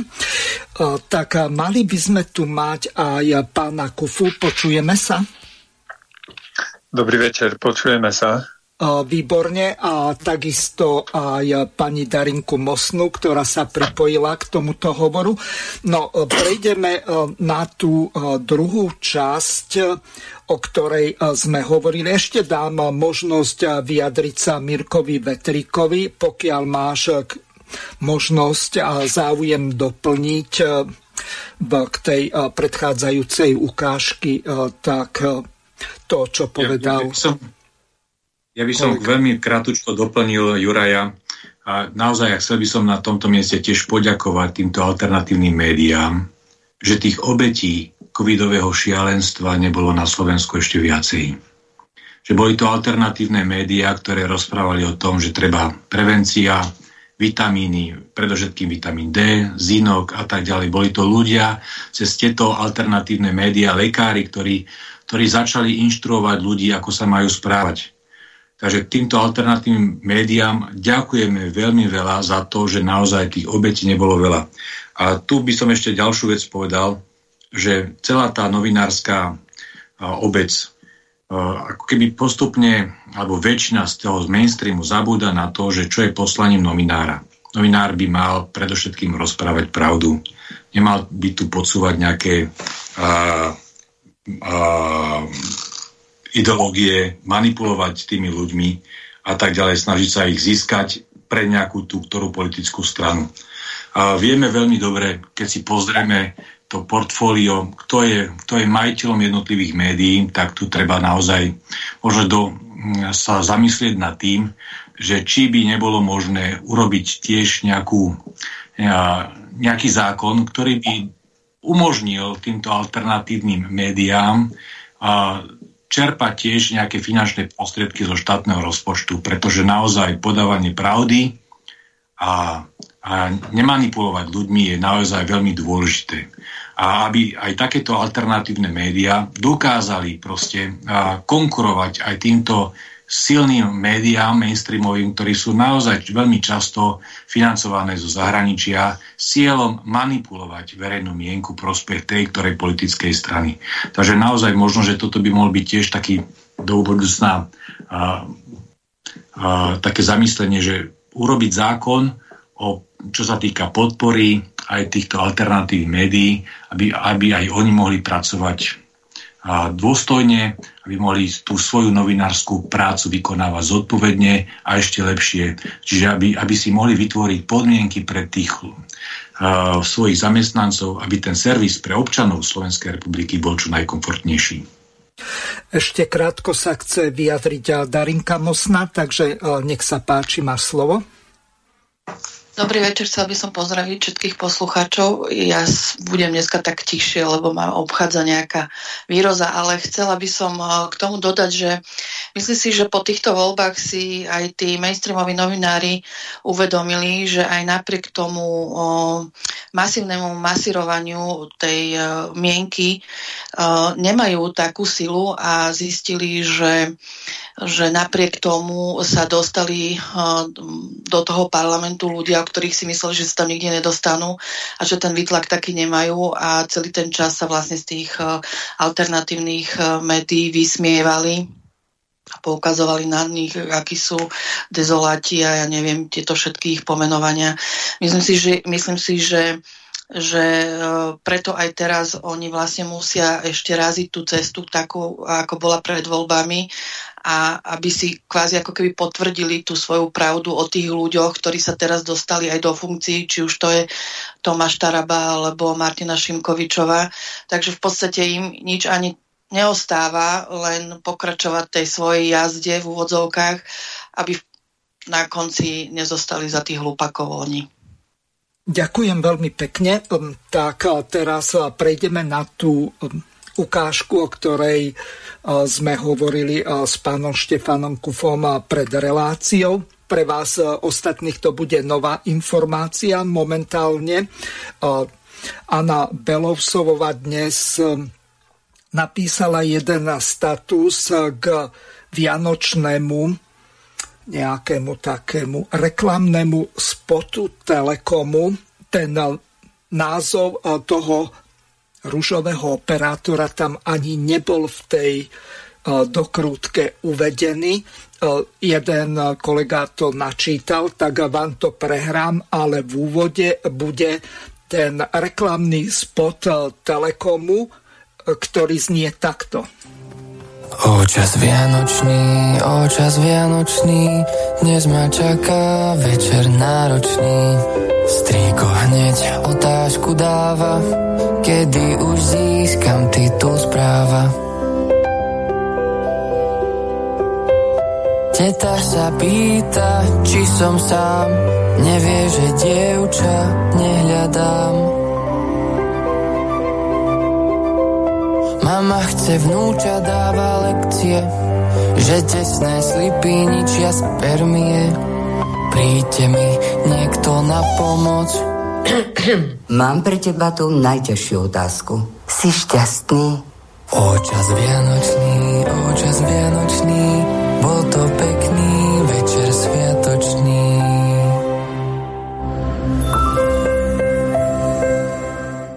Politička Anna Belousovová ostala totálne vytočená po zhliadnutí vianočného videa známeho mobilného operátora. Ukážka doby, ktorú žijeme a hodnot, ktoré niektorí považujú za progresívne, pokrokové a správne. Známy mobilný operátor postavil svoju vianočnú reklamu na devastovaní symbolu Vianoc. A čo je hádam ešte horšie, vydáva to za rešpekt. Čo, koho a prečo máme do nekonečna rešpektovať? Máme rešpektovať, že niekto sa rozhodne starú nemeckú vianočnú pieseň o jedličke pieseň, ktorej tóny sú v každom z nás spojené s tými skutočnými a čistými Vianocami, doslova sprzniť textom o tesných slipoch a spermiách nejakého homosexuála? A ešte majú tvorcovia tohto reklamného paškvilu tú drzosť, že ho spoja s odkazom vzájomný rešpekt je ten najkrajší darček.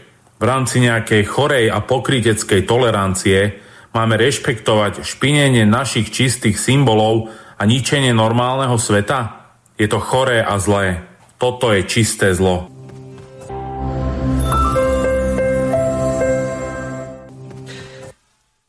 Štefan, keď ste si vypočuli to, čo bolo v tom reklamnom spote Telekomu povedané, a ako to bolo naspievané, ako na vás, ako na kresťana toto pôsobilo?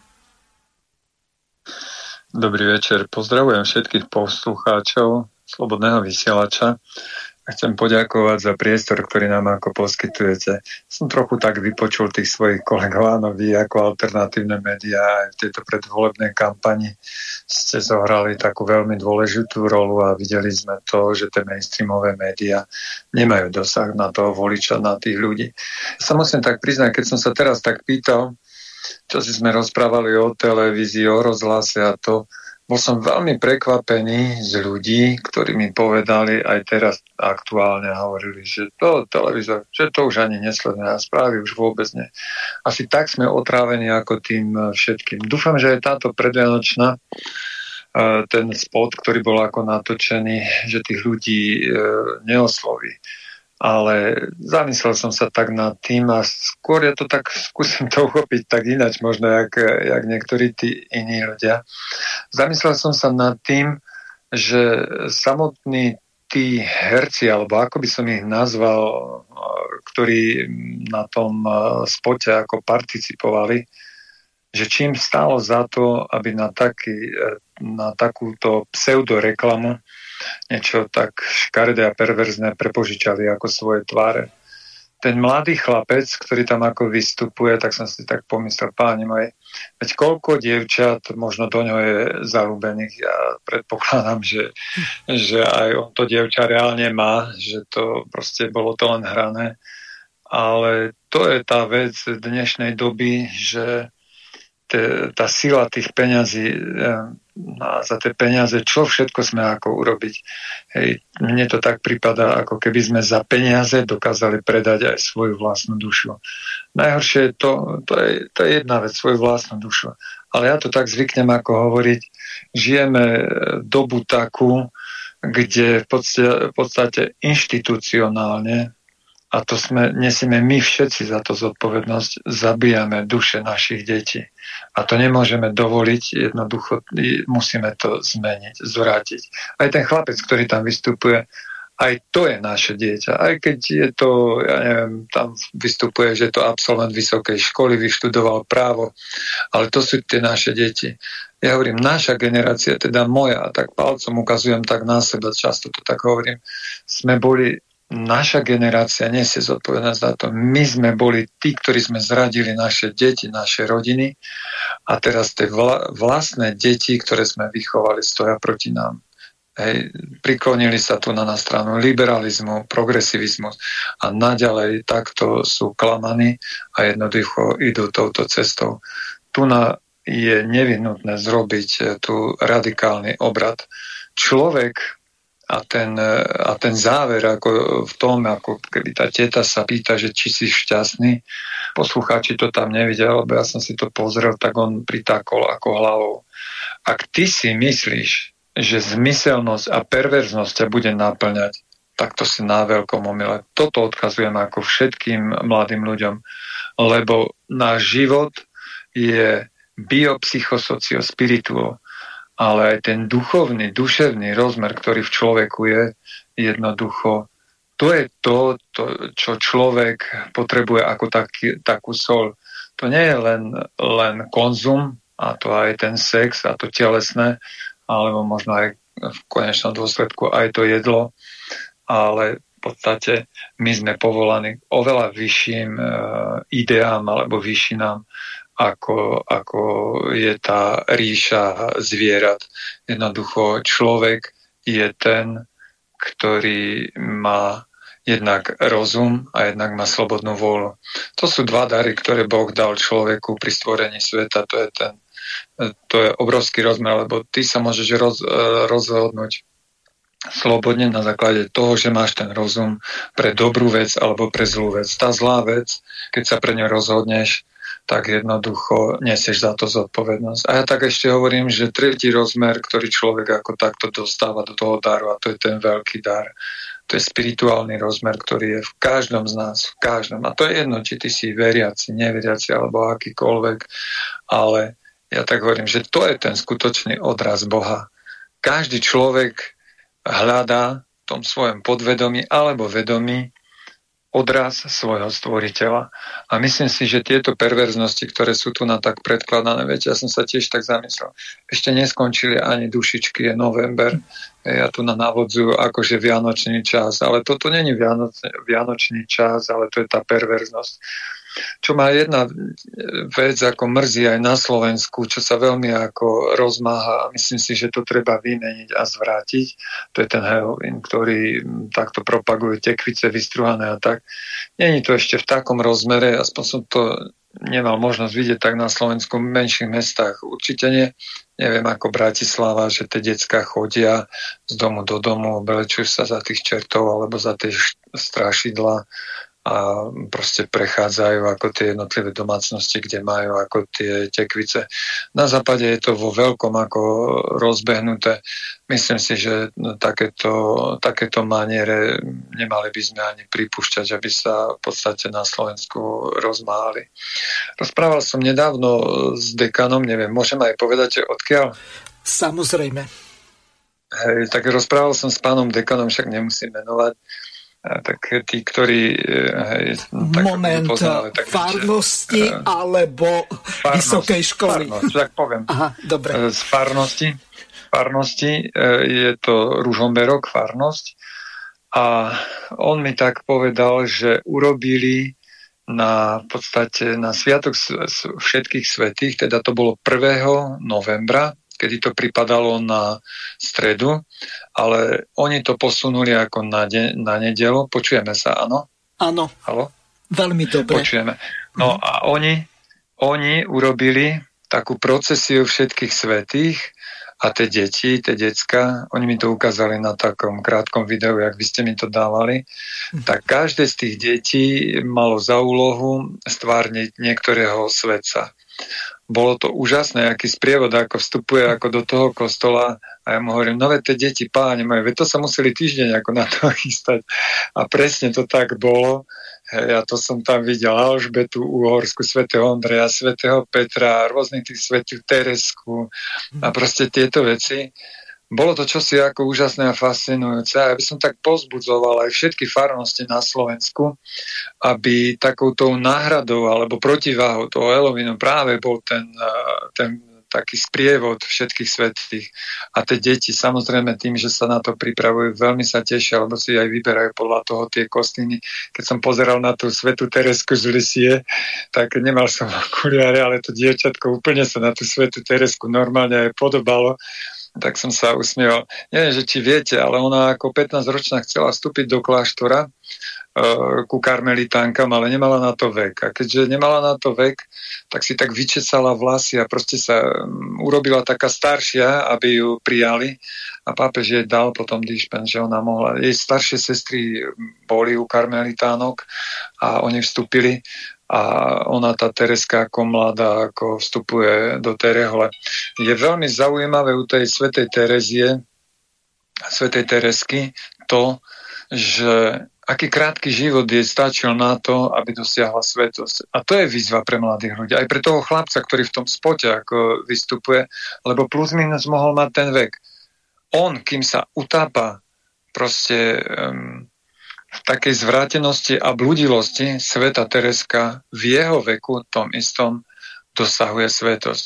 Ako 24-ročné dievča zomiera na tuberkulózu a ja tak hovorím, že také mladé dievčatko a vysoko bola ocenená katolickou církvou, kde ju dali za patronku misie, ju vyhlásili, patronka misií, také mladé dievča, nikdy na misiách nebola, pretože celý život strávila ako v kláštore, ale tú túžbu veľkú mala a napísala jednu jedinú knihu a to sú dejiny dejiny jednej duše, kde je vlastne predstavená, ako prikázala, aby tie svoje duchovné zážitky, to, čo ako zažíva hej, a v tom kláštore, aby to napísala túto knihu. A ona je zároveň e, vyhlásená za učiteľku cirkvi, čo boli veľkí muži, taký svätý Augustín, Augustino Aurelio, hej, to, hej, a učiteľia cirkvi, veľkí muži, ktorí naozaj napísali, e, na, napísali ťažké aj teologické, filozofické traktáty, a táto Tereska v podstate v tej jednoduchosti ukázala tú svoju veľkosť. My máme nasledovať ľudí a príklady hodných nasledovania. A to ťa musí stáť nejakú obetu, seba zápor. To nemôže byť len konzumný spôsob ako života. Ak si myslíš, že toto ťa bude naplňať šťastím a spokojnosťou, tak si na obrovskom omyle ty si človek, tak, jak som to povedal, tie štyri rozmery máš v sebe. Ty nie si len nejaký živočich, ale ty si korunou stvor, uh, stvorenstva. Môj pohľad je na to taký, neviem, čo by ste chceli ešte k tomu, pán redaktor, aby som tak no, ja sa vás, široka. Ja sa vás spýtam skôr, ako dám slovo a možnosť vyjadriť sa ostatným na to.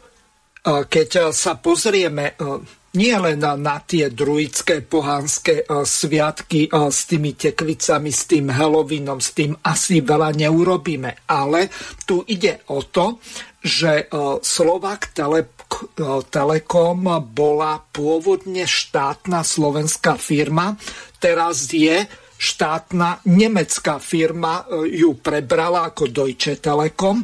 Čiže keď sa na toto dívame, ja viem, že pokiaľ by to bol štátny podnik, eh, tak by ste na to mohli mať eh, nejaký dosah. Napríklad eh, ako štátny tajomník z Ministerstva kultúry. Lenže za týchto okolností, keď sa tá firma pred pár rokmi predala, čo za daných okolností sa dá robiť napríklad z pohľadu vás ako štátneho tajomníka na ministerstve kultúry s takýmito reklamami stupidnými. No, no je to tak, ten zahraničný kapitál, ktorý bol tu na do, uh, donesený k nám ako na Slovensku. Ja si to tak pamätám pred rokmi, keď ešte Zurintové vlády tu boli. To boli veľké slogany, aj, aj plné médiá a Mikuláš Zurinta hovorí, donesiem vám zahraničný kapitál. Ja si dovolím povedať, že on žiaden zahraničný kapitál nebol, nedoniesol ale o ten kapitál obral celé naše Slovensko, hej, že tu vstúpili takto tie zahraničné firmy. Však dobre, boli niektoré tie firmy, ktoré boli slabšie, hej, slabšej bonity, ale boli, boli firmy vysokobonitné, ktoré naozaj si štát mohol nechať vo svojich vlastných rukách. Myslím si, že toto je veľká, obrovská chyba, ktorá sa v minulosti stala. Obávam sa, že dosť ťažko je to zmeniť, zvrátiť je to, viem si predstaviť, že keď tie firmy e, že proste, že by boli desi na pokraji krachu, tak uh, takéto firmy vedia ako ponúknuť späť uh, štátu. Myslím si, že tieto chyby, ktoré sa stali, no ťažko je to zmeniť aj plakať ako nad týmito vecami, jednoducho je to tak. Ja si myslím, že aj ten priestor, ktorý tu na je, aj Slovensko ako vytvára, ako tým zahraničným firmám, je veľkorysý. A pamätám si, keď e, tento veľký slogan sprevádzali ako ďalšie vedné spojenia, a to bolo takto, že týmto firmám udelíme, udelíme im daňové prázdniny. Ja som sa aj v rámci e, nejak e, tohoto aj keď sme sa stretávali ako s ľuďmi, tak, tak hovorím, mali všelijaké otázky okrem iného, hej, tak sme sa dostali aj k takýmto témam a ja hovorím, a ja mám tiež jednu otázku do plena na vás. Povedzte mi jednu, alebo keď viete tri, a keď 5, tak ešte lepšie firiem slovenské, ktoré mali udelen, uh, udelenú takúto výnimku, že mali daňové prázdniny. Povedzte mi. Ani jednu, ani jednu firmu mi nedokázali povedať, že mali daňové prázdniny. Naše slovenské firmy sú menej hodnotné ako tie zahraničné? Nezaslúžia si to? A ja sa pýtam, kto sa poskladal ako na tie daňové prázdniny. Ja som povedal, to je cena našej práce, to je cena mozolov našich rúk, všetci sme na to, e, na to prispeli, aby nejaká bohatá zahraničná firma mala tu na daňové prázdniny. Ja nechcem tu na nabudzovať nejakú nenávisť voči bohatým firmám, to určite som nechcel naznačiť, pretože mať bohatstvo a bohatú firmu je predovšetkým mať zodpovednosť. Tam je kopec zamestnancov, z toho e, vyplývajú povinnosti aj jednak pracovnoprávne, ale to sú mzdy, odvody, náklady.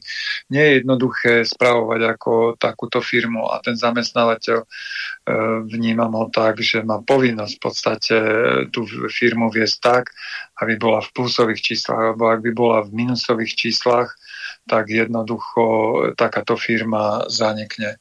A čo sa týka konkrétne tohoto operátora, mm. musím si, eh, hej, dáme si to preveriť, že aké by boli možnosti, aby, aby jednoducho sme tomuto zabránili. Najlepšie by bolo predchádzať tomu, aby sa to nezačalo šíriť ako nejaký taký mor, ktorý zachváti v podstate tento mediálny priestor.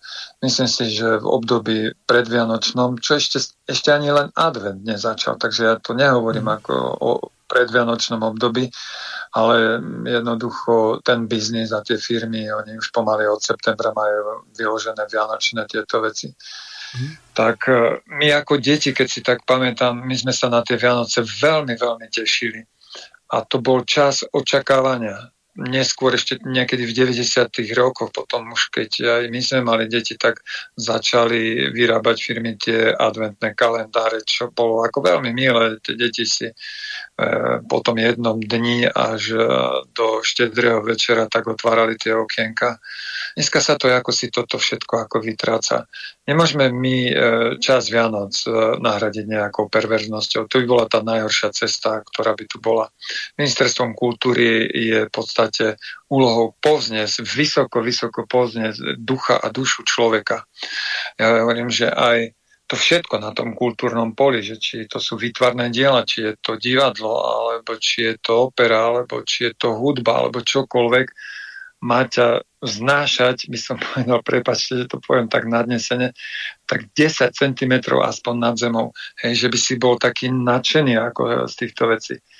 To nemá byť tá kultúra taká, ktorá ťa ubíja, alebo ešte proste, proste desi ťa no, odvádza na nejakú takú cestnú cestu. Viete, to dlhodobý proces je taký, najlepšie E, ako zakryť e, možno svoju ako neschopnosť, tak to nahradíme slovičkom, že aké to je moderné, aké moderné umenie, aké to je moderné, všeličo možné aj nemožné nazvať moderným a v skutočnosti mnohé veci, ktoré sú predostierané, tak sú gíčovité a proste sú také, ktoré nie sú hodné ani nejakého povšimnutia. A myslím si, že aj táto reklama nie je hodná ako povšimnutia ja dúfam, že nebude mať taký úspech, jak možno, že sa teraz momentálne toho obávame. Určite sa na to pozrieme a prehodnotíme to, čo sa dá s tým ako urobiť. Dobre, ďakujem vám. Dám možnosť teraz sa vyjadriť ešte Darinke Mosnej ako matke, kresťanke a podnikateľke. Ako ty sa díváš na niečo takéto? Ty by si si dovolila v tvojej dopravnej firme takúto stupidnú reklamu a ešte za ňu zaplatiť, najať tam hercov? No, tak uh, určite nie, ale viete čo, toto, čo sa deje v spoločnosti v mene tzv. progresívneho, inkluzívneho jazyka, uh, sa nedie len u nás. Minule som si uh, náhodou prečítala taký článok, kde písali, že nejaký, myslím, že sa to volal Európsky univerzitný inštitút, niekde nedaleko Florencie, prišiel s, s nápadom premenovať Vianoce na zimný festival, aby dali uh, zadosť používaniu inkluzívneho jazyka v rôznych uh, aktivitách toho inštitútu, lebo e, prezentovali to tým, že tam študuje veľa aj teda zahraničných uh, študentov. No a samozrejme, že aj v Taliansku sa rozprúdili burlivé diskusie na túto tému. Samozrejme veľa, hlavne teda tých konzervatívnych e, politikov v Taliansku to odsudili a odsudili tú stratégiu tak, toho vymazávania charakteristík tej našej civilizácie v mene nejakého údajného, greš, údajného rešpektu k uh, iným kultúram. Uh, Prečítala som tam, že dokonca aj talianský minister, myslím, že to bolo zahraničných vecí, uh, to kritizoval a povedal, že oni ako Taliani sú hrdí na tú úctu k tým ich e, kresťanským koreňom a že na tom je vlastne založená Európa, na tých kresťanských koreňoch. Takže my by sme to mali asi všetci uvedomiť, že na čom bola vybudovaná tá naša spoločnosť, že to sú tie e, kresťanské korene a a nevnášať silou, mocou do všetkého tú, tú inklúziu v mene proste nejakého, aby sme, aby sme sa zapačili všetkým. Takže ja určite nie som. A z hodov okolností včera mi to, ma volal môj manžel, že po, lebo ja moc nepozerám skoro vôbec televíziu, tak ma volal, že poď sem, poď sem, že poď si vypočuť tú, tú reklamu, že to už uh, je hrozné, že kam to všade cpú a presne, ak povedal aj ten, čo si púšťal Mirko, ten ten príspevok, neviem, kto to tam hovoril, že v mene čoho, v mene čoho si máme my e, naše tradičné Vianoce premenovať, ja neviem, na zimný festival, alebo na už neviem koho čo nápadne. Že v mene koho a čoho, že a prečo vlastne. Takže no niekedy tak. sa hovorilo o sviatkoch zimy, no bol aj e, Dedo Mráz na mesto svätého Mikuláša, no tak tie časy sú už za nami. Mirko Vektrík, nech sa páči, vyjadri sa ty a potom ešte dám možnosť Jurajovi. No keby nebolo teba, tak ja o tejto reklame asi ani neviem, lebo v podstate... No keby nebolo to... našich eh, poslucháčov a Anny Belousovej, ktorá sa do toho zahryzla, tak o tom neviem ani ja, lebo televízor uh, už eh, som Aha. hádam nemal zapnutý uh, pol roka. a, a poviem aj tak, že my doma už, už niekoľko rokov ten televízor ani nemáme, lebo, lebo naozaj tie televízne programy to je naozaj jedna veľká mizéria. ale, ale je to naozaj veľmi smutné, že proste takýmto spôsobom sa zneužíva to, to naozaj to pekné, tá, to hlboké, čo tu máme v tej uh, tradícii aj u nás na Slovensku, aby sa tu podsúvali rôzne ideológie. A tu treba, je to smutné, že mnohí ľudia, ako, aj, ako, ako to aj uh, Štefan povedal, že, že nechávajú prepožičavať svoj hlas, aby podporovali tieto ideológie. A tu, tu je veľká, veľká výzva možno aj pre nás, aby sme si vlastne aj pre týchto mladých ľudí uvedom, aby sme im povedali, že viete, a to vnímanie, tá orientácia, ktorú a, mladí ľudia by mali dostať a nedostávajú, a, je veľmi ctiteľná vychádza to naozaj z takého filozofického, metafyzického ukotvenia toho človeka, že človek, človek je bytosť, ktorá je otvorená, ktorá není úplne hotová, ktorá sa rozvíja, rastie a má by rásť v ľudskosti. A nie v takom spôsobe, že môžem si robiť, čo chcem, to je svoj vôľa. Človek sa rozvíja konaním dobra. A tu treba si naozaj uvedomiť. Konaním dobra. A nie, čo sa mne páči, čo mi chutí, ale to, čo toho človeka nejakým spôsobom rozvíja a robí ho bližším tým druhým ľuďom a s tým skutočným hodnotám, ktoré toho človeka dokážu aj naplňať. A mladí, mnohí mladí ľudia toto nemajú ani možnosť, kde sa dozvedieť, že naozaj, keď človek koná nejaké to svoje konanie, svoje skutky, tak naozaj za každým tým konaním je aj nejaké to ovocie, také tie pocity, že naozaj taký pocit, napríklad keď človek robí dobro, tak za tým a, a, konaním je ten pocit takého si naplnenia, radosti, tak, také vnútornej, duchovnej a, a, spokojnosti. A vlastne na druhej strane, keď človek koná zlo, tak zase sú tam tie pocity ako dôsledok tohto zlého konania, že treba zvyčitky svedomia, nepokoj, nervozita, stavie úzkosti, samoty a takýmto spôsobom. A toto sa naše deti napríklad v školách neučia, aby sa, aby sa naučili rozlišovať tieto vnútorné svoje stavy. A na základe máme, každý človek má svedomie, ten vnútorný hlas, ktorý je daný človekovi, a keď bude konať podľa tohto svojho svedomia, naozaj tak úprimne, tak toto svedomie tohto človeka bude nabádať ku konaniu dobra. A, a nie ku konaniu zla. Keď bude človek konať zlo, tak to svedomie bude vyčítať.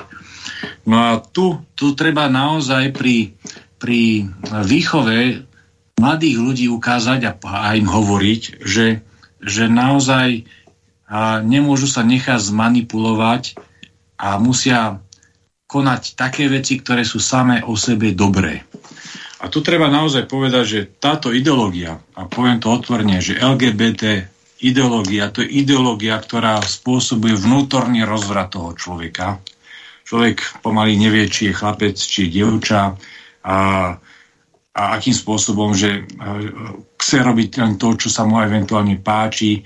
A tá intimita, ktor, ku ktorej, a sexualita, ku ktorej je človek, ktorý má veľký ako dar, tak tá je adresovaná a treba do toho manželstva, do toho, toho naplnenia vzťahu medzi mužom a ženou. A tam by sa mala predovšetkým rozvíjať, nie rozvíjať všelijakých takýchto a, a nezriadených vzťahoch. No a tu ja by som otvorene povedal, že naozaj takéto podsúvanie tejto LGBT ideológie podľa mňa je to za, hra, za, a, za hranou, je to podľa mňa neprípustné, tam by sa malo a, a, jasne ozvať možno aj ministerstvo kultúry alebo aj ďalšie inštitúcie. No, ja by som to... skôr povedal, že konferencia biskupov Slovenska by na toto mohla reagovať. Čo si aj, o tom myslíš? To, to, to, to, nie len, to nie je len konferencia biskupov, ale naozaj to je, viete, no my sme, všetci občania sú povolaní k tomu, aby sme sa starali a rozvíjali to spoločné dobro.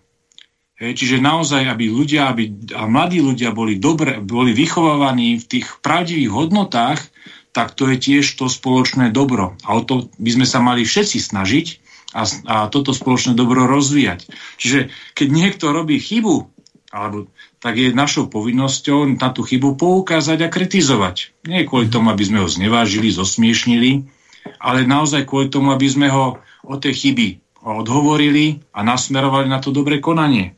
Čiže ja by som povedal, že naozaj tu treba apelovať aj na túto aj, spoločnosť, že aby túto reklamu stiahla z tohto trhu.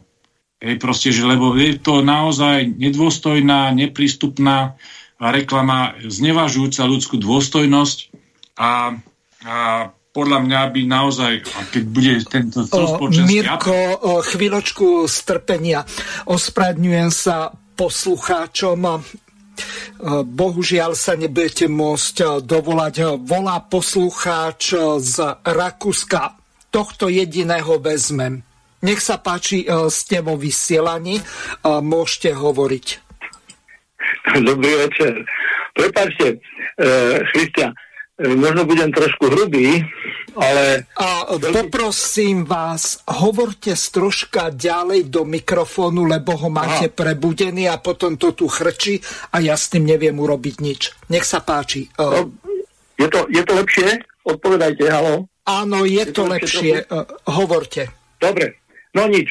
Ja len to, e, že som staršieho data výroby, jak sa hovorí, a ja som, by chcel som odkázať tomu mladému buzerantovi, prepáčte za ten výraz, ale mnohí to stravili. E, takže toto slovo vyšlo. Ja som nemal tie školy, nepoznal som gejov, ani lesby, ani LGBTI. Keď sa zoberie ich slovník, oni vnikajú nám potajomky alebo plíživo aj touto ich ideológiou. My sme to mali nazvať pravými slovami.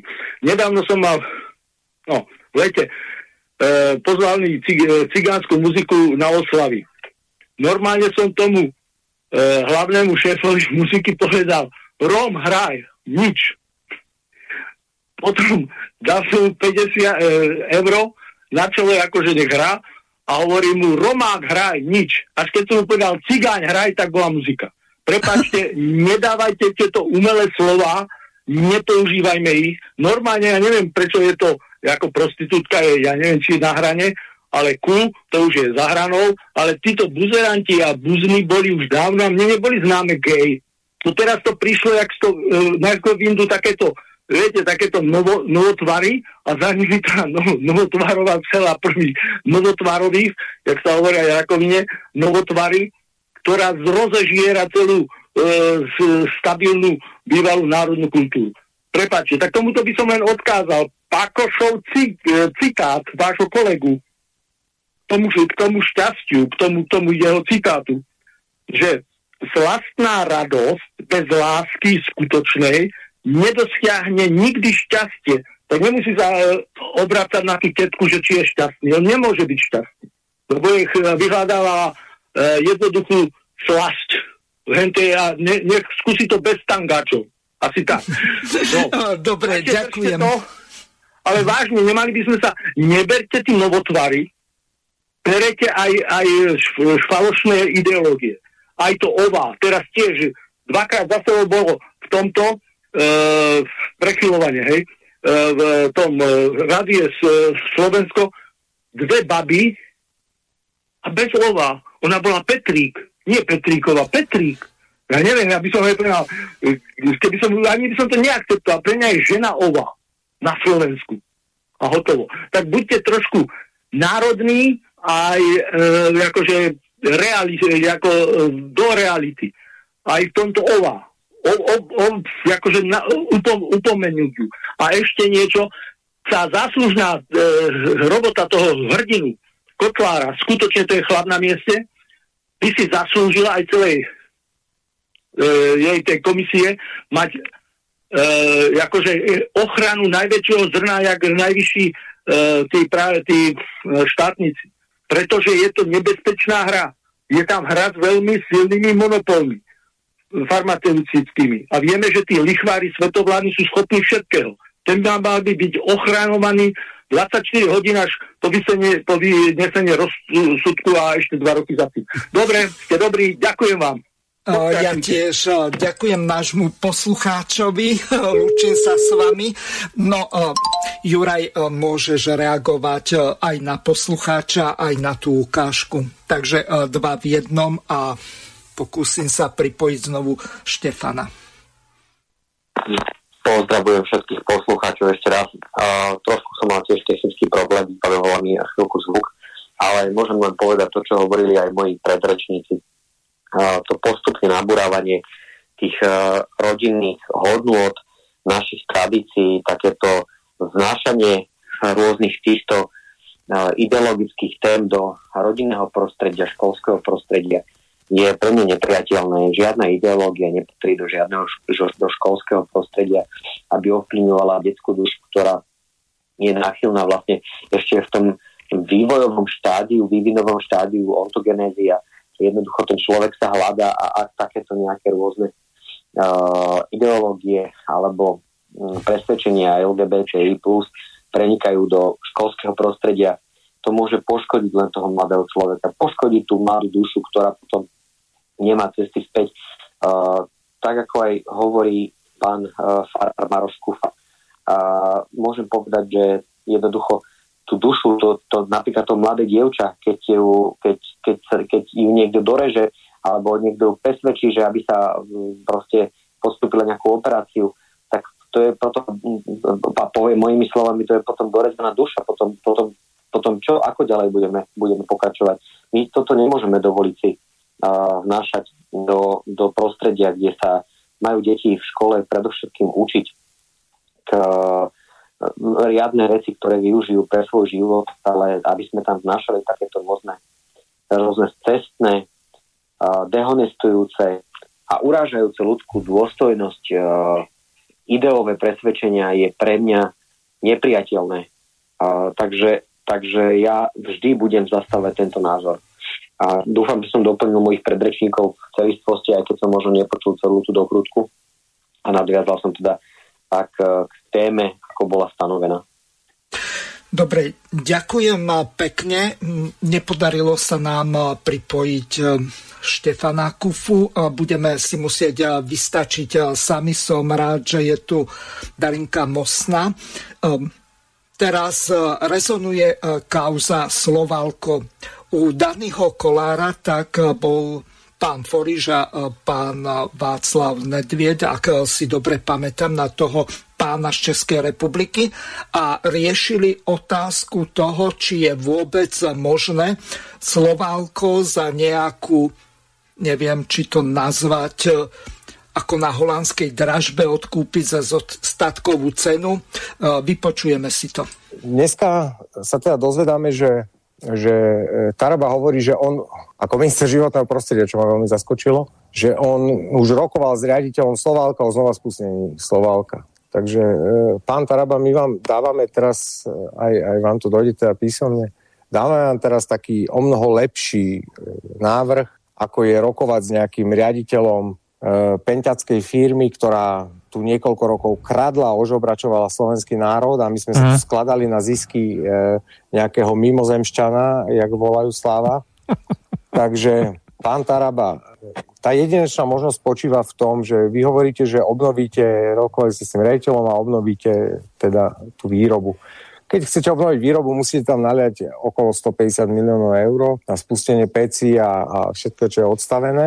Tie peniaze by skončili v rukách Penty, e, tým pádom by boli odliaté na Cyprus alebo do Jersey, že pán Haščák, a, a tie peniaze by skončili v súkromných rukách cez rôzne nezmyselné faktúry. Nechcem nikoho podozrievať, dúfam, že, dúfam, že to, to nebol úmysel pána Tarabu a dúfam, že, dúfam, že to bola iba taká prvotná informácia z jeho, z jeho úst. A, a dávam mu taký návrh, totiž to my dnes vieme, že e, keď sa robil ten audit na zniženie dlhodobé ceny majetku v tej, keď odvedli tie prachy von, tak v podstate e, Vášek si tu? Myslím, áno, áno. Myslím, že dneska je tá hodnota, hodnota Slovalka 2 milióny eur? Áno, áno, asi 2,7 no. má no, takže, hodnotu Hej. Hodnotu. Takže, takže si predstavme, že fabrika, ktorá zarába okolo 20-30 miliónov ročne, má hodnotu 2,7 v dnešnej dobe. To, oni si sami za to môžu, Penta si sama za to môže, aj Nori, ktorí to odsúhlasili, tento odrb. Tak e, ja odporúčam pánovi Tarabovi, odporúčam, je, je to ináč, musím pripomenúť poslucháčom, že je to prvá relácia, kedy máme reálne riešenie ako zachrániť slovenské prachy, ako vrátiť niečo, čo nám bolo ukradnuté a ako z toho profitovať. Ešte takáto relácia v živote nebola v žiadnom médiu, si myslím. A toto je prvá taká relácia, kedy môžeme ukázať, že kúp, kúp to pán Taraba. Uh-huh. Neviem, prečo ty ako minister životného prostredia namiesto ministra hospodárstva sa v tom iniciuješ, ale asi viem prečo, ale ak to neurobiš, potom si o tom povieme. Môžem? Tak, to od, tak to odkúp, počkaj, tak to uh-huh. odkúp od týchto podvodníkov a zlodejov z Penty, za tú zostatkovú hodnotu. A tie prachy, ktoré by si dal do znova spustenia, tých zhruba 150 miliónov, tak ich tam aj tak dáš, veď aj tak by si ich tam musel dať, uh-huh. ale s rozdielom tým, že celý zisk nám ostáva, získali sme zisk, máme ľudí zamestnaných a máme našu fabriku naspäť v našich rukách. Ale keby sme to neurobili, tak čo sa stane? Len nalejeme 150, euro, 150 miliónov eur Zisk aj dotácie sa rozkradnú cez penťacké firmy, dane nezaplatia, lebo ich ukradnú cez auditorské spoločnosti, ktoré znižia hodnotu. Budeme platiť elektrínu, ktorá sa nám v živote nevráti a celé to zaplatia občania. Ale keď toto, pán Taraba, dokážete vybaviť, tak kúpte to od nich.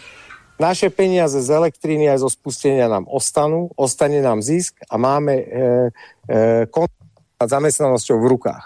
A vrátime všetko štátu. Takže teraz máte jedinečnú možnosť, asi, asi prvú si myslím, za, za celé to obdobie privatizácií a zlodejín, ako získať niečo ukradnuté za minimálnu cenu a to len preto, že tí hlupáci ukradli peniaze tým, že znížili toho hodnotu. Takže to využite, prosím vás, pán Taraba, a kúpte to naspäť. Takže Takže e, toľko. Nebudem to prehrávať celé, lebo máme do konca relácie už len na nejakých 10 e, minút. Dá možnosť Jurajovi Moravčíkovi sa vyjadriť. E, ty si pobočník Tomáša Tarabu, tak zrejme máš nejaké informácie bližšie. Pokiaľ je to nejaké obchodné tajomstvo, tak môžeš to brať do úvahy. Nech sa páči. No, ďakujem pekne za vyjadrenie. Ja som túto reláciu Daniho Kolára, pána Foriša, dobre, dobre som zaregistroval, to je pán Foriš? Áno, uh-huh. pán ja som Foriš. toto nezaregistroval, pán Foriš. No, úvodom mi dovolte trochu vniesť do problematiky celú, celú tú genezu toho Slovalka. Tu bol samozrejme nejaký, nejaký environmentálny fond, ktorý, do ktorého odvádzajú všetky tieto veľké spoločnosti e, príspevok a za ministrovania pána Budaja jednoducho e, túto Slovalko malo m, poslanú žiadosť na podporu z tohto environmentálneho fondu aj vzhľadom na zvyšovanie cien energií na tú elektrínu, ktorú tam oni potrebujú. No a v súvislosti s tým tam vznikla situácia, že jednoducho tá výroba bola utlmená vzhľadom na to, že pán minister Budaj nejakým spôsobom nereagoval na uh, žiadosť tohto veľkého zamestnávateľa uh, celospol, celospol, celospoločenskou uh, pridanou hodnotou, ktorý zamestnáva široký región pre uh, v podstate či, výrobu čistého, uh, čistého hliníka uh, Slovalko Slovalka na Slovensku v podstate bol kľúčový, pretože ten hliník sa potom vyrába rôznymi spôsobmi v, v rámci iných kultov sveta.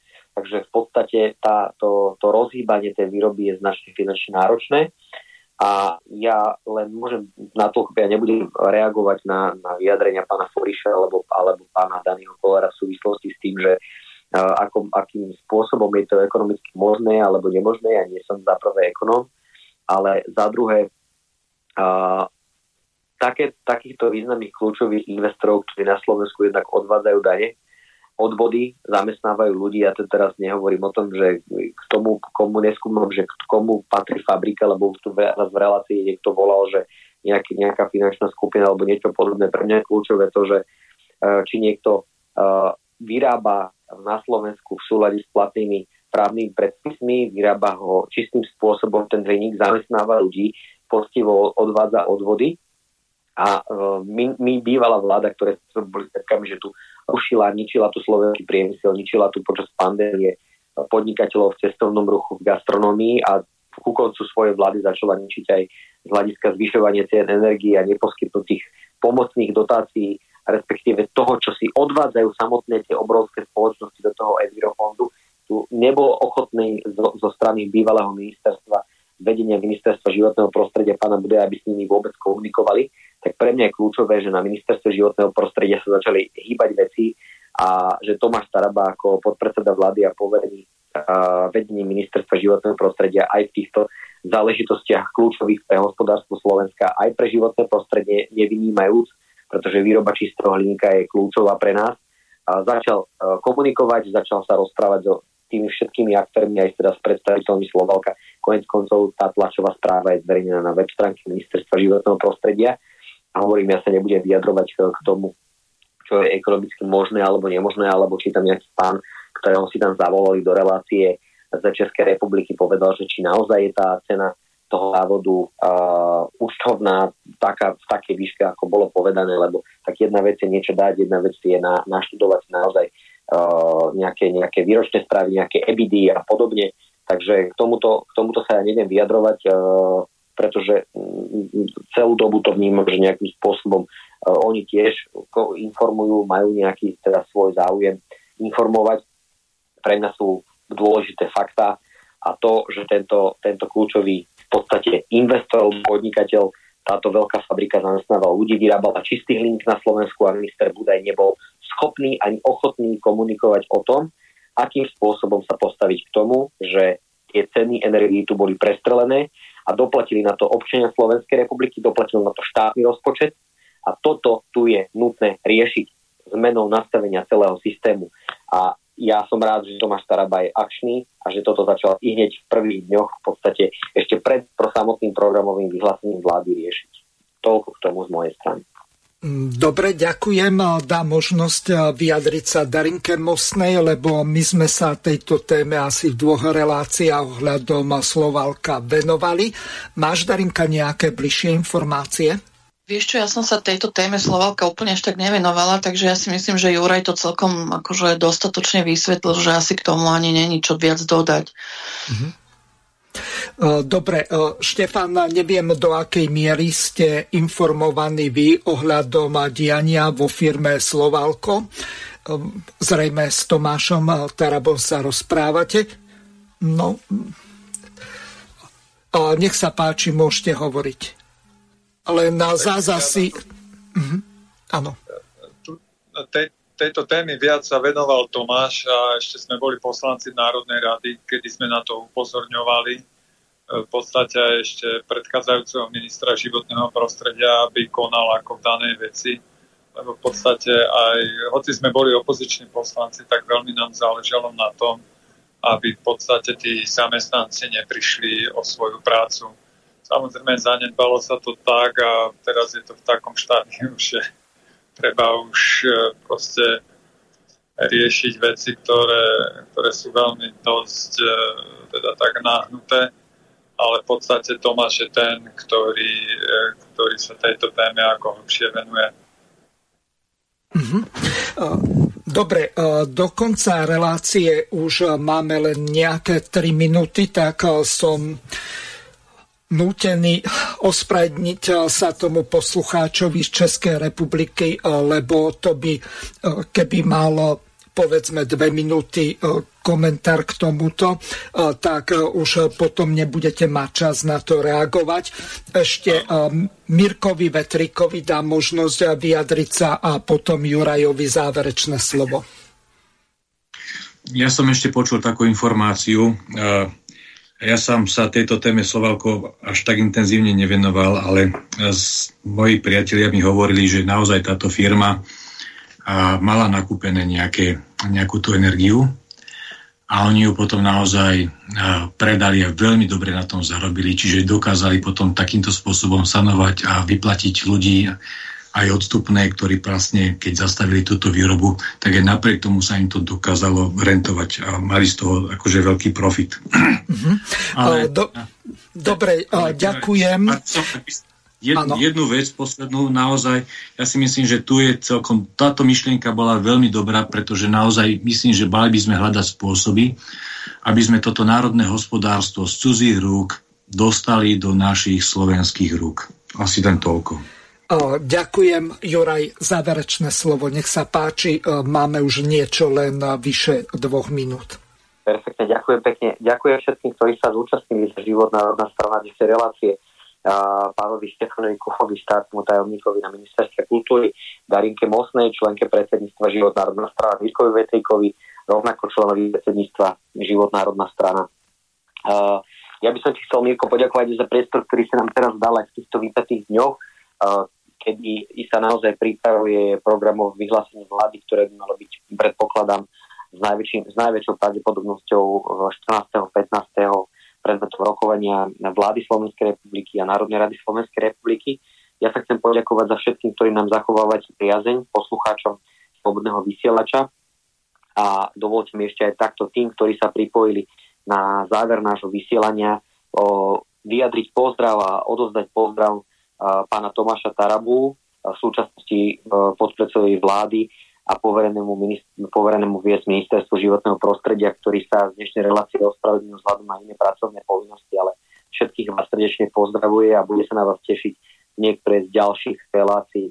Ešte raz ďaká, chcem zaželať všetkým poslucháčom Slobodného vysielača uh, príjemný, pokojný a najmä požehnaný večer. Ďakujem veľmi pekne Jurajovi Moravčíkovi. Takisto pán Štefan Kufa, vaše záverečné slovo. Chcem ti tiež e, poďakovať všetkým poslucháčom, ale aj za priazenia nielen tu, že ako počúvajú, ale aj tie reakcie, ktoré sa aktívne ako zapájajú pán redaktor aj vám v tej službe, ktoré, ktorú robíte ako alternatívne médium, lebo je to protiváha tomu mainstreamu Vám poďakovať aj za takú korektnosť a otvorenosť. V podstate to je ako novinárčina objektívne informovať ako poslucháčov a nezostrihávať veci a vytrhávať z kontextu za každú cenu tú druhú stranu zhadzovať. Toto je zodpovednosť e, novinára nielen e, pred e, poslucháčmi, ale aj pred svojim vlastným svedomím, aby naozaj sme zodpovedne informovali verejnosť e, a táto naša verejnosť e, si zaslúži to objektívne spravodajstvo. Chcem vás všetkých pozdraviť a zaželať vám pekný večer. Bohužiaľ, viac času už nemáme. Lučím sa s vami a so všetkými našimi poslucháčmi do počutia. Vysielací čas dnešnej relácie veľmi rýchlo uplynul, tak sa s vami zo štúdia Banska Bystrica Juh lúči moderátor a zúkar Miroslav Hazucha, ktorý vás touto reláciou sprevádzal. Vážené poslucháčky a poslucháči, budeme veľmi radi, ak nám zachováte nielen priazeň, ale ak nám aj napíšete vaše podnety a návrhy na zlepšenie relácie, lebo bez spätnej väzby nebudeme vedieť relácie zlepšovať. Za čo vám vopred veľmi pekne ďakujem. Do počutia. Táto relácia vznikla za podpory dobrovoľných príspevkov našich poslucháčov. I ty sa k ním môžeš pridať. Viac informácií nájdeš na www.slobodnyvysielac.sk Ďakujeme.